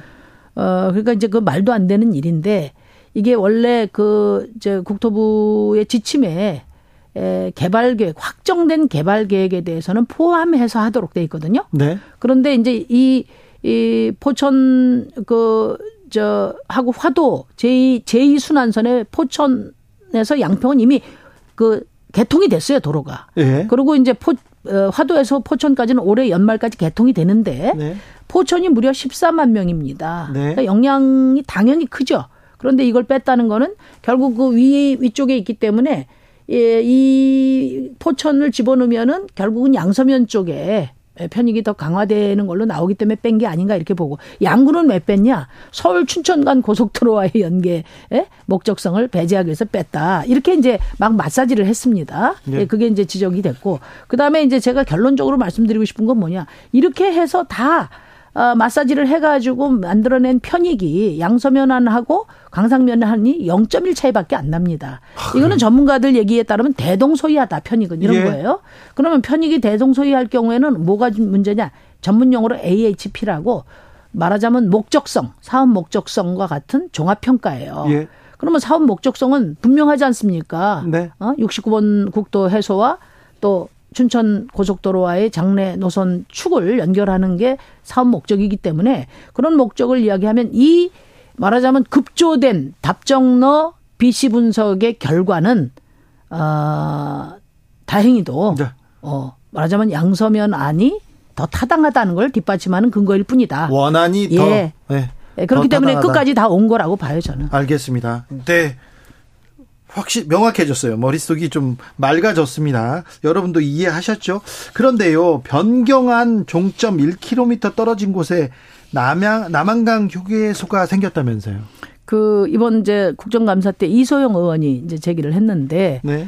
이 남한강 휴게소 가참 독특함 독특합니다. 이게 이제 강상면 종점에 1km 거리에 있는데 네. 개업을 4개월 앞두고 지난 8월 달에 돌연 민자로 전환했어요. 예. 근데 에 이게 재정 고속도로 그러니까 정부 돈을 들여서 한 고속도로는 이제 한 207개 중에서 남한 그러니까 이 민자로 전환한 거는 이 남한강 휴게소가 유일한 사례예요. 하나밖에 없어요? 네. 근데 문제는 지금까지 도로공사가 우리 국민 돈을 투입해 가지고 그 222억이나 투입해서 85%를 다 지어놨어요. 그런데요. 그런데 15% 투자로 15년간 운영권을 보장하는 그러니까 사실상 숟가락 떠먹여주는 이런 민자 좀 전환을 했단 이상하네요. 말이에요. 그 당연히 냄새가 나죠. 이상하네요. 네. 그래서 보니까 아 이분이 누구냐면 이걸 인수한 분이 예, 지금 이제 대통령 그 동문이시고 네. 어 그리고 어 지난번 그 대통령 이제 후보로 출마하셨을 때 네. 왜 테마주라는 거 있잖아요. 예, 예. 윤석열 대통령 테마주로 팡팡팡 튀었던 네. 위즈코프라는 기업이에요. 그러니까 당연히 에, 의구심을 가질 수밖에 없고 그렇죠. 러면 의혹이 일죠. 이 양평 일대에 에, 이런 양평 고속도로 어, 종점부 변경뿐만 아니라 이 대통령 특혜의 범위가 어디까지 미치고 있나 이런 것을 이제 지금 어, 주목해 보고 있다 이렇게 말씀드립니다. 그래요. 네. 이것도 의혹을 제기할 만합니다. 네, 뭐 네. 대통령 주변 사람이 어뭐 가까운 사람인지는 모르겠습니다만 대통령 어 테마주의 한 사람이 이 특혜를 받다 이런 얘기가 아니 이제 그분 뭐 그럴 수도 있죠. 네. 의원이 그럴 수도 있는데 중요한 거는 뭐냐면은 지금까지 그 이제 이 도로 저 재정 고속도로로 네. 어 이제 한 휴게소는 고속 그러니까 도로공사가 다 짓거나 100% 민간을 줬지 이번에 15% 떼주고 하는 경우는 이번 첫 사례라는 거예요. 네, 네. 예, 예. 예, 네. 전에 없던 일이니까 더저 의혹이 제기되는 것도 당연한 것 같습니다. 아, 김동연 장관이 아니라 지사였습니다. 죄송합니다. 뭐, 경기도지사죠. 아, 이, 이제 자 양평 고속도로에 대해서는 이제 이해했습니다. 이 문제는 어떻게 풀어야 됩니까? 그러면은 대통령실에서 나서서 해명을 하고 국토부에서 어찌어찌 됐다 이렇게 발표해야 됩니까? 안 하잖아요. 그러면은 어찌해야 됩니까? 그러니까 이제 결국은 이 문제는 네. 제가 그 저 누굽니까 우리 장관한테 원희룡 장관한테 네. 그 김건희 여사 일가의 땅 이해 충돌 문제에 대해서는 예. 좀 결자 해지하시도록 대통령이 말씀을 드려봤냐 대통령실에 그랬더니요. 그랬더니 어 그건 뭐 자기 스- 그는 국토부 장관으로서의 소관에 충실하는 거지 예. 뭐 그것까지 자기가 관여할 일은 아니다 이렇게 이야기를 해서 결국은 이제 어 당신이 알아서 해결해라 주무장관이 네. 뭐 그런 상황으로 보여요. 그러다 예. 보니까 지금 이러지도 저러지도 못하고 있기 때문에 이미 BC 분석까지 나왔는데 물론 이걸 검증해야 됩니다. 이번에 네. 제가 그 경기 저 김동연 지사한테 네. 어, 저희한테 지금 로 데이터가 다 와 있으니까 네. 그걸 가지고 경기도 이분이 전문가잖아요. 네. 그러니까 그 검증해서 어그 BC로 보더라도 이건 말도 안 된다 이것을 명확하게 국민들에게 좀 설명하시 설득하시라 했더니 그렇게 하겠다고 했습니다. 그래서 일단은 대통령실에서 결자 해제하는 것이 중요하고요. 예. 그게 안 되면 뭐뭐 국정조사 얘기를 하는데 예. 요즘에 국정조사가 뭐 증인 채택을 해줍니까? 뭐 말을 바로 합니까? 그렇다고 뭐 무슨 엄벌에 처합니까? 그러다 보니까 어, 국정조사는 뭐 지금까지 국정감사하고 한 것의 연장선상밖에 안 될 것 같아요. 그래서 저는 네네. 뭐안 되면 바로 특검으로 가야 되지 않냐 그런 예, 생각입니다. 네. 음, 의문은 커지고 있습니다. 네. 고속도로 스캔들은 어떻게 될지도 계속 지켜보겠습니다. 국민의힘은 이뇨한 혁신위원장을 선임하면서 혁신으로 가겠다 이렇게 얘기하는데 어찌 보셨어요? 뭐, 뭐, 우선 이제 그, 이제 국민의힘 쪽에서 인사를 하면은 네. 너무나 참, 저, 국민들을 힘들게 많이 했지 않습니까? 네, 네. 도덕성 문제라든지 네. 여러 가지. 그런 점에서는 이제 확실히 그 인물이 의외성도 있고 네. 또 이제 신선하다 예. 이런 평가들이 있는 것 같습니다. 네. 그런데 이제 혁신위원장이라는 자리는 네. 예, 어떤 방향으로 어디까지 혁신을 할 수 있느냐가 관건인데 네. 이제 그 점에 있어서는 일단 당 대표가 계시지 않습니까? 네. 예, 당 대표가 계시다는 거 전권을 준다고 했지만 그 주는 사람도 당 대표지 않습니까? 네. 아, 이제 그런 조건이고 또 하나는 이제 어 이게 그 혁신이라는 것은 결국 정당 내 혁신은 권력 구조를 건드리는 건데 예. 예, 그렇다면은 이제 에, 사실은 이제 권력 안에서의 그 권력의 힘이 있어야 되고 네. 또뭐 이게 근육 이 좀 있어야죠 권력 근육이 네. 이제 그런 점에서 이제 어디까지 하실 수 있나 네. 아, 김기현 대표 잘 하시기 바랍니다. 혹은 또 윤석열 대통령한테도 노라고 얘기해야 되는데 할 수 있을지 한번 지켜보겠습니다. 네, 자, 혁신 얘기가 나왔는데 예, 강서구청장 선거를 보면 정의당도 혁신이 지금 시급해 보입니다. 근데 이제 뭐 강서구청장 선거 성적이 안 좋은데 네. 사실 뭐 그건 솔직히 말씀드려서 뭐 정의당이 얼마나 더 나올 수 있었나 네. 이런 생각은 들어요. 왜냐하면 이게 전국 선거고 심판 선거지 않습니까? 네. 그리고 이제 정의 정의당은 좀 당이 작다 보니까 정당 지지율 이상으로 나오려면 사실은 이제 현역 의원 정도가 나가야 되는 거거든요. 네. 그런데 중요한 것은 그 성적표 자체보다도 네.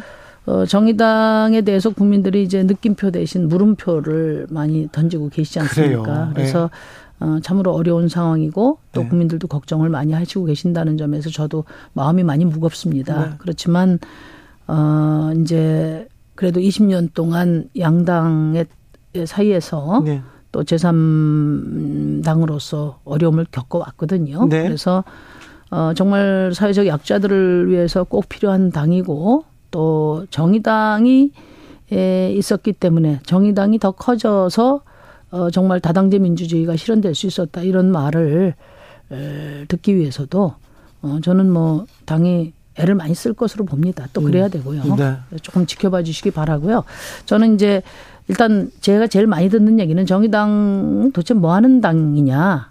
결국은 이제 정의당의 에, 색깔에 대해서 뭘 하는 정당인지에 대해서 좀 더 선명하게 에, 그 방향을 제시를 해야 될 거고 그다음에 제가 또 제일 많이 듣는 얘기 중에 지금 윤석열 정부 들어서 거대한 태행이 진행되고 있는데 네. 야당으로서 좀 선명한 네. 그런 야당으로서 좀 어, 투지가 필요하지 않냐 이런 지적도 많이 받습니다. 그리고 이제 무엇보다도 이제 당이 좀 어려우니까 이게 당 스스로 작지만 결기를 가지고 네. 끝내 에, 어, 정말 국민들의 신임을 받겠다는 그런 어, 의지를 가지고 헤쳐나가는 것이 필요하다고 생각하고 조금만 지켜봐 주시기 바랍니다. 네.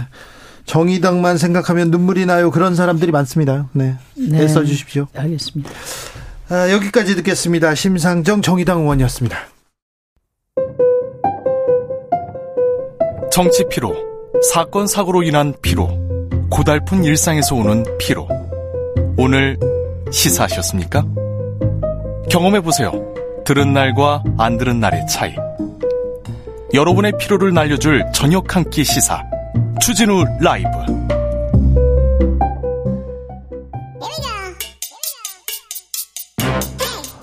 뉴스를 향한 진지한 고민 기자들의 수다.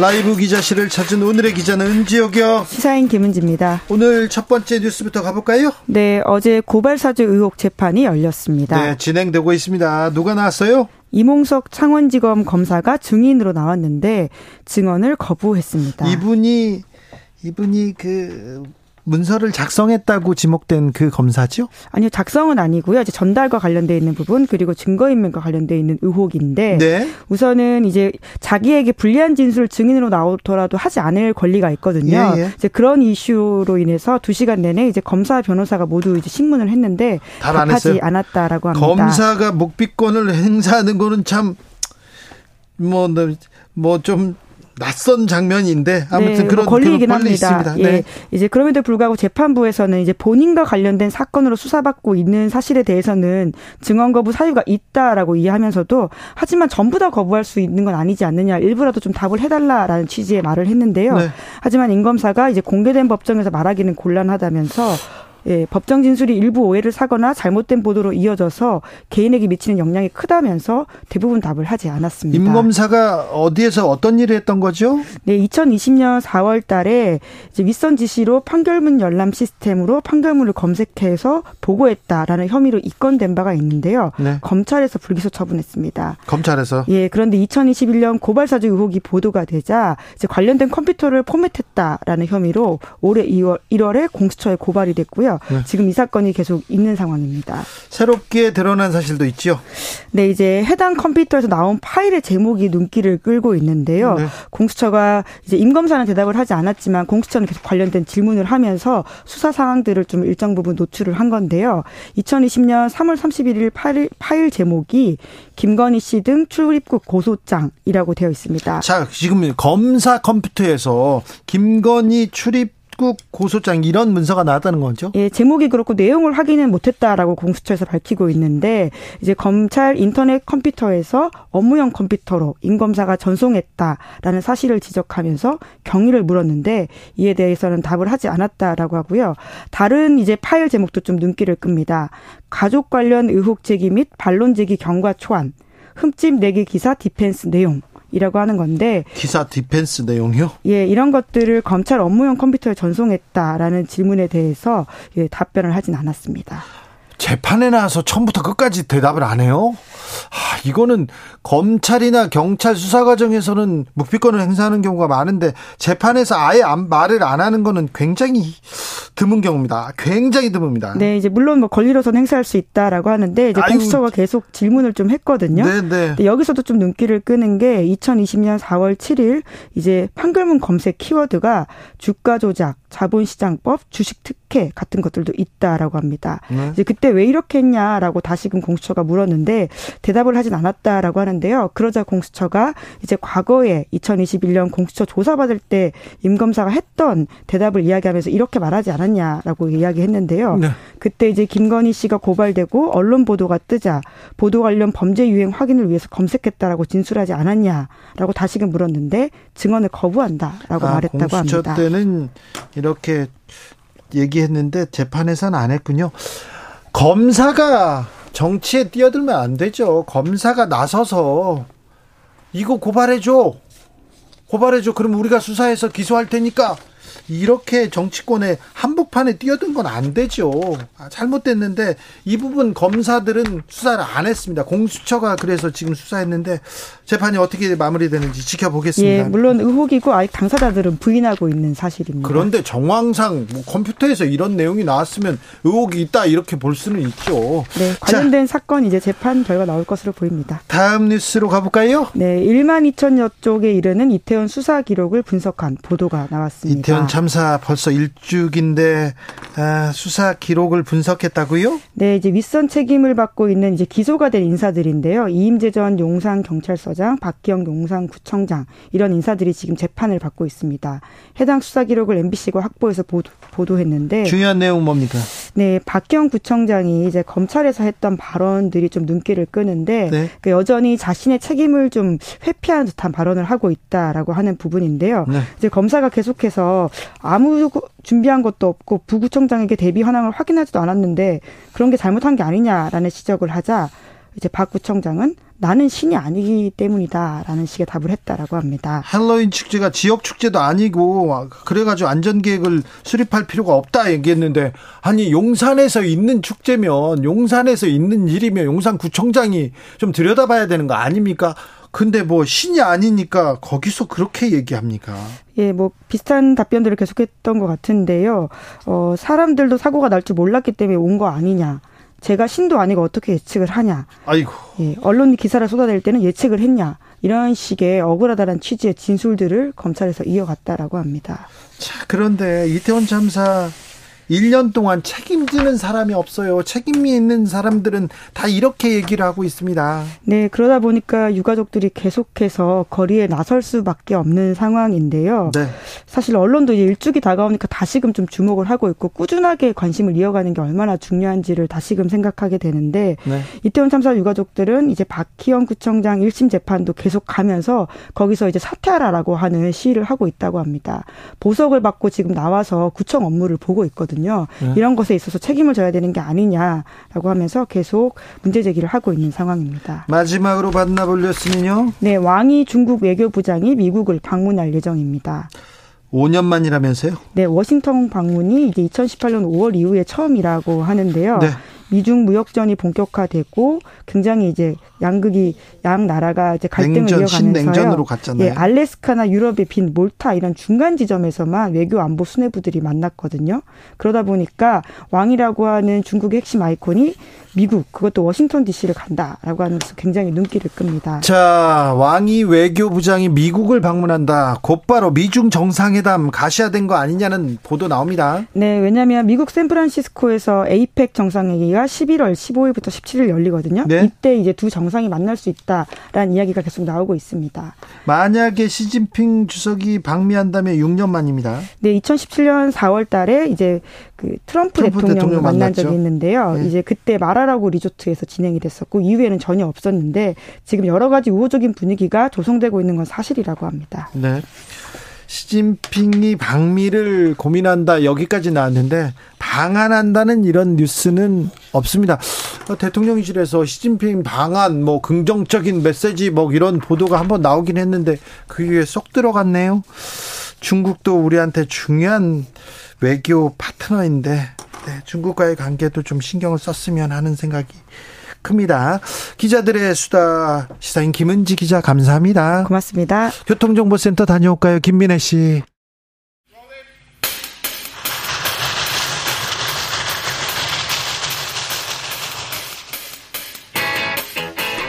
오늘도 열심히 돌아갑니다. 정치발전소 장앤장. 정치평론계 최고수 두 분 모셨습니다. 장성철 공론센터 소장 어서 오세요. 안녕하십니까. 장윤선 정치 전문 기자 오셨습니다. 네, 안녕하십니까. 네. 자, 이번 주에 정치 가장 큰 뉴스는 아무래도 국민의힘 혁신이겠죠? 그렇죠. 네. 네. 어떻게 보셨어요? 재밌게 보고 있습니다. 네. 재밌어요. 네. 어찌할지. 네. 아니, 어찌할 수 있을까. 어, 그렇기도 하고 저는 그 계속 언론에서 김한길 역할론 주, 음, 막 네. 제기를 자, 그 했었어요. 얘기 하자고요. 그러니까요. 그랬는데 아니라고 했는데 또 본인은? 2년 그렇죠. 본인이 직접 또 중앙일보 통화에서 네. 매일 통화한다. 엄청 친하다. 이제 이렇게 또 강조를 하고 네. 또 김한길 위원장은 아니다. 예. 방송하면서 뭐 알게 된 건 4, 5년이고 그동안 네다섯 번 통한 게 싹 다 다다. 별로 안 친해. 왜 라고 그런데 친해 안 친해? 난 친한데 근데 왜 안 친해? 이렇게 당사자들은 그러니까 서로 막 이제 핑퐁 게임을 하고 있는 건데 중요한 것은 그러면 이 혁신이의 핵심은 어딨냐? 용산에 있다. 저는 그렇게 보여요. 그러니까 스스로, 스스로 주고받으면서 자기 고백을 해버린 셈이고 전권을 준다고 했는데 실제로 그렇지 않은 게 확인이 된 거다. 그러니까 참 정치권이 재밌는 게 하룻밤도 지나지 않아서 다 들통날 얘기들을 계속 주거니 받거니 하고 있다. 이런 생각이 듭니다.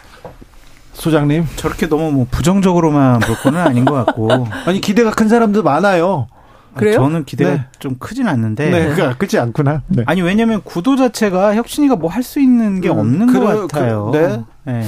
그러니까 누구 이뇨한 했을 때 사람들이 와 했어요. 그 전에 불렀던 분이 신원식, 유인천, 김행하다가 이뇨한이잖아요. 그렇죠. 그러니까 사람들이 아, 근데 저분이 음. 혁신을 개혁을 할 수 있을까? 국민의힘에서 음. 이 얘기 나오잖아요. 아니 이제 뭐 최선의 구원 투수라고 이제 국민의힘에서는 얘기를 하고 있는데 과연 그런 역할을 제대로 할 수 있을지 음. 없을지는 네. 일단 혁신 위원들을 네, 어떻게 뽑는지 네, 누구로 좀 인선을 하는지 목요일까지 인선 마치겠다고 기다리라고. 합니다. 네, 그거를 보고 좀 판단했으면 좋겠어요. 그거 보면 딱 견적이 나오거든요. 아 그래요? 인요한 뭐 했을 때 근데 어디에서 민 것 같아요? 누가 이렇게 이렇게 도와주고 있을까요?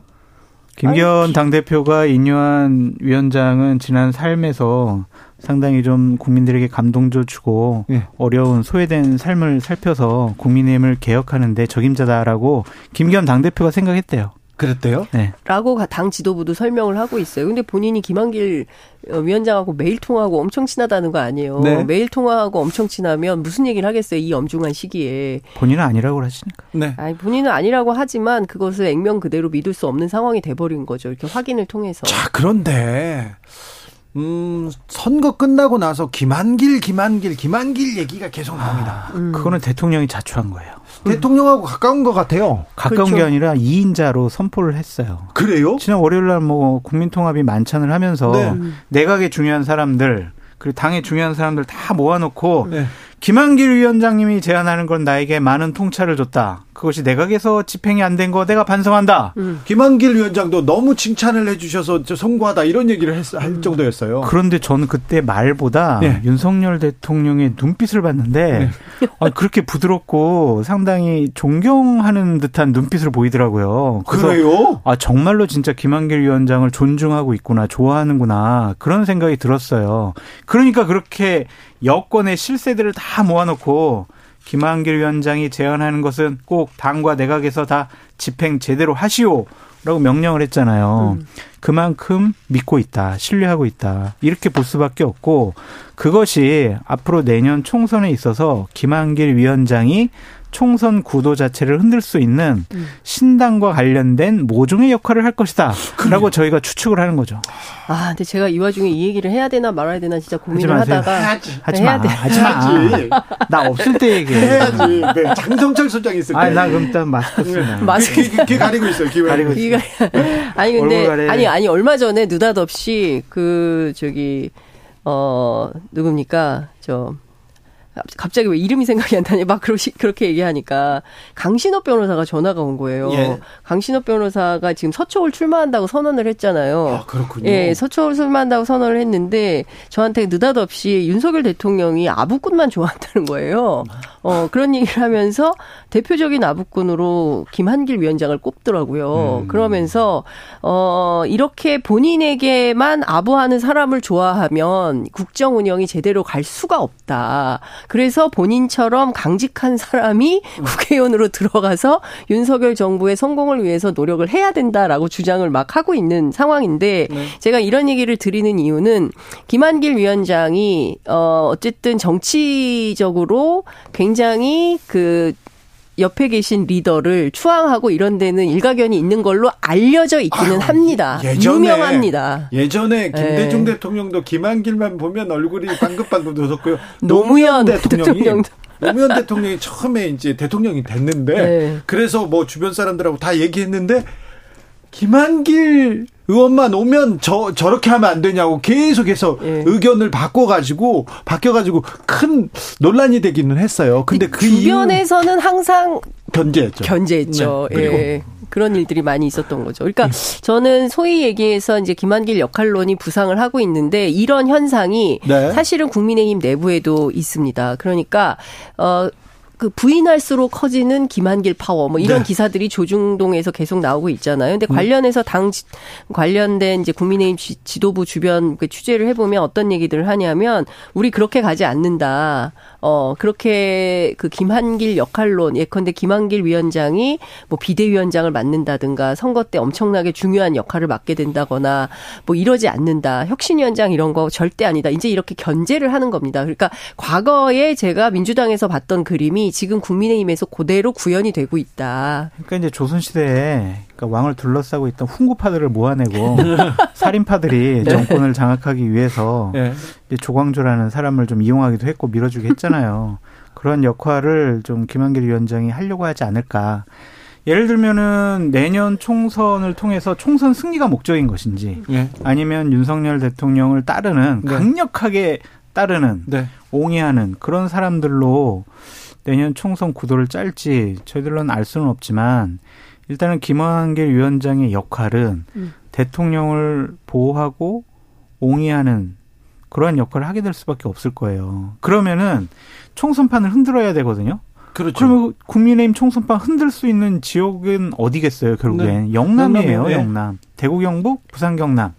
여기 의원들은 이제 김한길 역할론이 커지면 커질수록 불안감이 훨씬 더 심해질 것이다. 견제도 시작됐을 것 같은데요. 근데 워낙 대통령께서 강한 신뢰를 보였기 때문에 대놓고 견제하기는 쉽지 않을 거예요. 그런데 새로 오신 혁신위원장이 김한길과 아주 친하다. 서너 번씩, 네다섯 번씩 하루에 통화를 한다. 이거 굉장히 큰 의미가 있어요. 그렇죠. 사실은 제가 보기에는 지금 내년 총선에 에, 리더가 누가 될 거냐를 둘러싸고 일종의 이제 권력 암투 같은 것들이 네. 시작됐다고 봐야죠. 아니 그렇죠. 아, 왜또 시작됐고 분란을 본격화. 그렇게 조장하세요? 아니 아니 분란이. 아니라 예 본격화된 거고 왜 사실 시작됐어요? 뭐 아니, 증거를 김- 대봐요. 뭐, 김- 뭐가 있어요? 김기현 뭐. 대표만. 하더라도 네. 일단 김기현 대표가 뽑았잖아요, 혁신위원장. 근데 뭐가 문제예요? 아니 아니 혁신위원장 네. 그다음에 이뇨한 위원장이 실제로 바지 사장인 것인지 네. 지금 뭐 저뭐 장 소장님도 어제 얘기했듯이 본인 스스로가 정권이 없는데 누구한테 정권을 주냐 이런 얘기를 했었잖아요. 이제 네, 그런 알았어요. 거하고 그 그러니까 김기현 대표는 내부에서 자기가 당권을 가지고 계속 해- 하고 싶으니까 이 자리를 안 내놓는 거잖아요. 실제로 김기현 음. 대표 물러나라 이런 얘기도 있었던 거고요. 그리고 또 김한길 대 김한길 위원장의 경우에도 어 기자들이 뭐 총선 역할론 물어봤을 때 답변을 안 했어요. 이것은 내가 역할을 하고 싶다라는 우회적인 어 답변일 수도 있는 것이거든요. 어? 그러면 그렇죠. 그러니까 지금 국면에 대해서 혁신 위원장은 안 한다. 뭐 이런 얘기들은 했지만 실제로 총선 역할론에 대해서는 무응답했단 말이죠. 그러니까 여지가 있다는 것이기 때문에 저는 내년 총선 총사령관을 둘러싸고 국민의힘 내부에 상당한 암투가 시작됐다 이렇게 보입니다. 암투까지는 솔직히 잘 모르겠고 음. 앞으로 여권에서 벌어지는 모든 일들은 김한길이라는 방정식을 넣어서 계산을 해야 해답이 나올 수가 있을 것 같아요. 음. 그만큼 김한길 위원장의 역할이 앞으로 점점점 눈덩이처럼 더 커질 것 같다라는 생각이 듭니다. 그럴까요? 그렇죠. 예, 저는 그 가능성이 여전히 살아있다고 보는데, 근데 지금 국민의힘이 변수가 한두 가지가 아니에요. 지금 뭐, 김한길 위원장 변수도 있지만, 어, 외생에서 또 생길 수 있는 새로운 신당파들이 움직이기 시작을 했고 오늘 나온 그 미디어 토마토 여론조사 결과를 보면 유승민 이준석 신당이 윤석열 신당보다 훨씬 더 파괴력이 있다는 것이고 네. 오히려 민주당에서 긴장해야 되는 수준의 그런 파괴력을 갖고 있다. 이- 이런 결과가 나오고 있는 거 아닙니까? 그렇기 때문에 상당히 여러 변수들이 막 흩어져 있고 국민의힘은 확실하게 분열 가능성이 매우 높아지고 있다. 근데 이걸 다 모두어서 김한길 위원장이 어떤 지도력을 발휘할 것이냐? 꼭 그렇지 않을 수도 있다. 그랬을 때 파생되는 여러 가지 이슈들을 어떻게 감당할 것이냐? 상당히 무거워질 수 있다. 김한길 위원장이 정치력을 발휘해야 됩니까? 토마토 여론조사가 하나의 네. 물꼬를 튼 것 같아요. 그렇죠. 저런 여론조사가 네. 계속 나올 것 같다는 생각이 들고 음, 네. 여야 정치 전략가들이 네. 선거법을 어떻게 고치는 게 우리 당의 의석수를 확대하고 네. 상대당의 의석수를 적게 하는지 예. 제3신 왜 제 말 듣기 싫어요? 아니요. 아니요, 아니요. 너무 성의 없이 무성의하게 그냥 예, 예 그러시니까 좀. 말을 말을 의욕이 안 생겨요 진짜 어디서 보수 보수 패널 야. 이렇게 대화 어디서 암탈을? 근데 주진우 앵커가 당황했어. 아, 나 웃겼어. 나, 나, 나 나를 웃겼어. 아니 영혼 없이 계속 예, 예 그러시니까 영혼, 내가 지금 사슴 같은 눈망울로 쳐다보고 있는데 지금 무슨 소리를 하세요? 허리에 자, 손, 허리에 지금- 손 얹고 그래서 얘기하고 있어. 여야 전략가들이 네. 그렇게 선거법 개정과 관련해서도 상당히 고단수의 고차방 정식을 지금 계산해야 될것 그렇죠. 같아요. 네. 근데 선거법 별로 바뀔 것 같지가 않아요. 안 하도, 예, 안 지금 하도. 지금 상황에서는 이 선거법 그대로 갈 가능성이 높고, 높죠.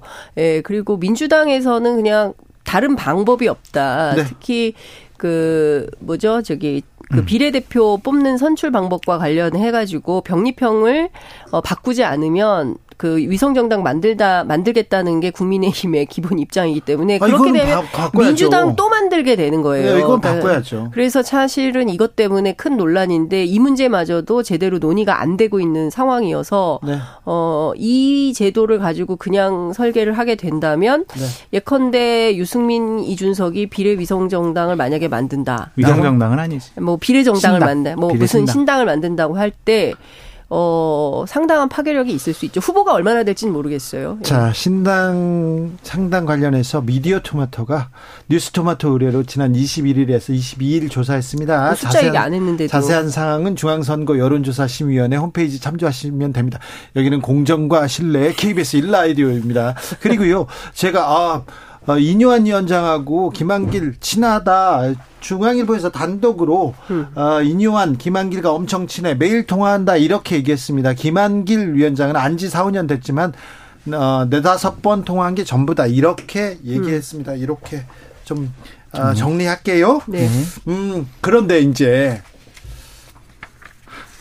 국민의힘에서 네. 한동훈 장관은 어떻게 된답니까? 그건 본인도 모르고 국민의힘도 몰라요. 이거는 대통령께서 네. 정말 나중에 대통령과 얘기해야 되는 문제인가요? 아 그렇죠. 대통령이 결정할 문제죠. 한동훈 장관 당신 나가라. 그래서 네. 내년도에 6월 달에는 본회의장에 앉아 있어. 네. 이렇게 결정하면 한동훈 장관이 싫어요. 저 법무부 장관 계속 할래요. 저 출마 안 할 거예요. 이러겠냐고요. 그러니까 본인의 정치적인 미래에 대해서 네. 자기 결정권과 선택권이 없는 사람이 한동훈 장관이다. 네. 근데 본인이 지금까지 주변에 한 얘기를 종합을 해보면 안 나가고 싶다 이렇게 적극적으로 본인이 나가고 싶어 하는 것 같진 않아요. 네. 근데 내 운명을 내가 어떻게 알겠나? 내가 법무부 장관 할지 어떻게 알았나? 네. 뭐 이런 생각을 하는 거 보면 네. 그냥 대통령의 뜻과 결정에 따르겠다라는 입장인 것 같습니다. 0830님께서 장성철 소장님 제가 잘 듣고 있습니다. 제가 잘 듣고 있어요. 이렇게 문자 커피. 쿠폰 한 10잔 드리세요. 그런데 그렇게만 보기에는 그 한동훈 장관의 정치 행보가 상당히 오래됐다. 예술의 전당 간 것도 우리가 지난번에 뭐 왜 갔을까 뭐 이런 것도 짚어보기도 했었는데 실제로 지난 여름 7월부터 사실은 뭐 전남 영암에 가가지고 현대 조선소 찾아서 뭐 그 모자 쓰고 막 현장 지휘하는 사, 음. 법무부 사실 장관이. 법무부 장관이 법무부 장관이 왜 작업복을 입은 조선업 노동자들과 함께하는 간담회 사진까지 올렸을까? 지방에도 예. 자주 갑니다. 예, 그리고 호남은 또 왜 갔을까? 뭐 이, 런 얘기들이 계속 나오고 있는 것이고. 국회만 나오면 또 마이, 마이크를 놓지 않습니다. 예. 그리고 여러 가지 일들을 보면은 이분이 정치, 그러니까 끊임없이 정치권 관계자들하고 설전을 벌이면서 그리고 또 대선 후보 여론조사할 때 본인을 사실은 빼라 이렇게 얘기를 해야 되는데 뭐 가타부타 말이 없는 것 등등을 볼 때 실제로 한동훈 장관이 정치할 거다라는 것은 이미 파다한 그럼요. 이야기고 하고 싶어 한다. 라는 생각이 좀 들어요. 저는 그래서 음. 물론 대통령의 결정권이 제일 중요하겠죠. 어, 그렇긴 하지만 한동훈 장관 스스로는 이미 정치로 상당히 와 있다라는 생각을 안 할 수가 없는 수준인 것 같습니다. 이재명 지사는 이제 업무에 음. 복귀했습니다. 그런데 재판은 계속됩니다. 특별히 이화영 전 어, 경기도 부지사 재판이 네. 계속해서 지금 속도를 냅니다. 음, 그렇죠. 그런데 어 재판부 기피 신청을 했어요. 변호인단이. 예, 그래서 중단이 됐습니다. 오늘 50차 벌써 50번이나 재판을 했는데 어 7분 만에 끝났어요. 왜냐하면 변호인단하고 피의자가 안 나왔거든요. 아예 기피 신청하고 예, 안 기피 신청하고 나와버렸어요? 안 나와 버렸어요. 그래서 그러니까 중요한 건데 사실 오래됐어요. 변호인단에서 어, 이 재판부하고 계속 재판하기가 굉장히 어렵겠다. 그러니까 재판을 할 때마다 이 재판부하고 검찰이 원팀인 것 같은 느낌이 들어서 어떤 중요 발언이 나올 때마다 뭐 별로 제지도 없고 그렇다. 그래서 재- 이화영 부지사 쪽 생각입니다. 그렇습니다. 이 네. 변호인단의 생각입니다. 그래서 재판 진행이 너무 불공평하다 이런 주장을 하고 있고요. 어, 그리고 이번에 이제 추가 구속영장이 또 발부가 됐는데 이 자체가 위법하다고 보고 있습니다. 뭐 등등 여러 가지 사유를 들어서 재판부 기피 신청을 했고, 어, 물론 검찰은 뭐 완전히 이거 나중에 선고 주려고 하는 거 아니냐라는 비판도 있고, 어, 등등 하지만 여하튼 이와 관련해서 간이 기각을 해달라고 요청을 했지만 재판부가 어, 받아들이지 않았어요. 받아들이지 않을 가능성도 높, 높아요. 예, 그렇게 되면 어 사실 다른 재판부를 찾아가고 이렇게 하는데 상당히 오랜 시간이 그러- 걸릴 수가 다른 있어요. 재판부로 넘어가는 그 그런 사례가 조금 드뭅니다. 음, 네. 재판이 초반도 아니고 이렇게 거의 50번. 오, 네. 이 상황에서 네. 무리수 아니죠. 무리수 이 뭐 승부수를 하고 뛰었는데 굉장히 본인한테는 악영향을 미칠 수도 있다 이런 걸 감안하고 기피 신청했습니다. 그렇죠. 근데 이러한 비판을 받는 것 자체가 이화영 전 부지사나 이재명 대표에게 안 좋아요. 뭐냐면 아니 재판 결과 불리할 것 같으니까 재판 질질 끌려고 하는 거 아니야? 음. 그래서 재판부 기피 신청한 거 아니야? 이러한 비판 받는 거는요 더 안 좋아요. 그래서 저는 자꾸 이런 이미지 주려고 노력하지 말고 빨리빨리 재판 받으셔라. 그 사법 리스크 빨리빨리 떨어버려라. 그게 낫지 않을까요? 이거 언제까지 할 거예요? 윤석열 정권 5년 내내 재판받고 그러면 기소당하고 그럴 거예요? 아 이화영 전 부지사. 이화영 전 부지사 근데 문제가 이재명 당대표권이랑 연관이 되어 있으니까. 근데 이건 아니더라도 이재명 당대표와 관련된 검찰 수사는 계속될 것 같아요. 네. 이거 말고도 구속되는 그날까지. 맞는 말이에요. 예, 계속될 거기 때문에 재판 또 나왔잖아요. 나왔잖아요. 그리고 근데, 이제 음.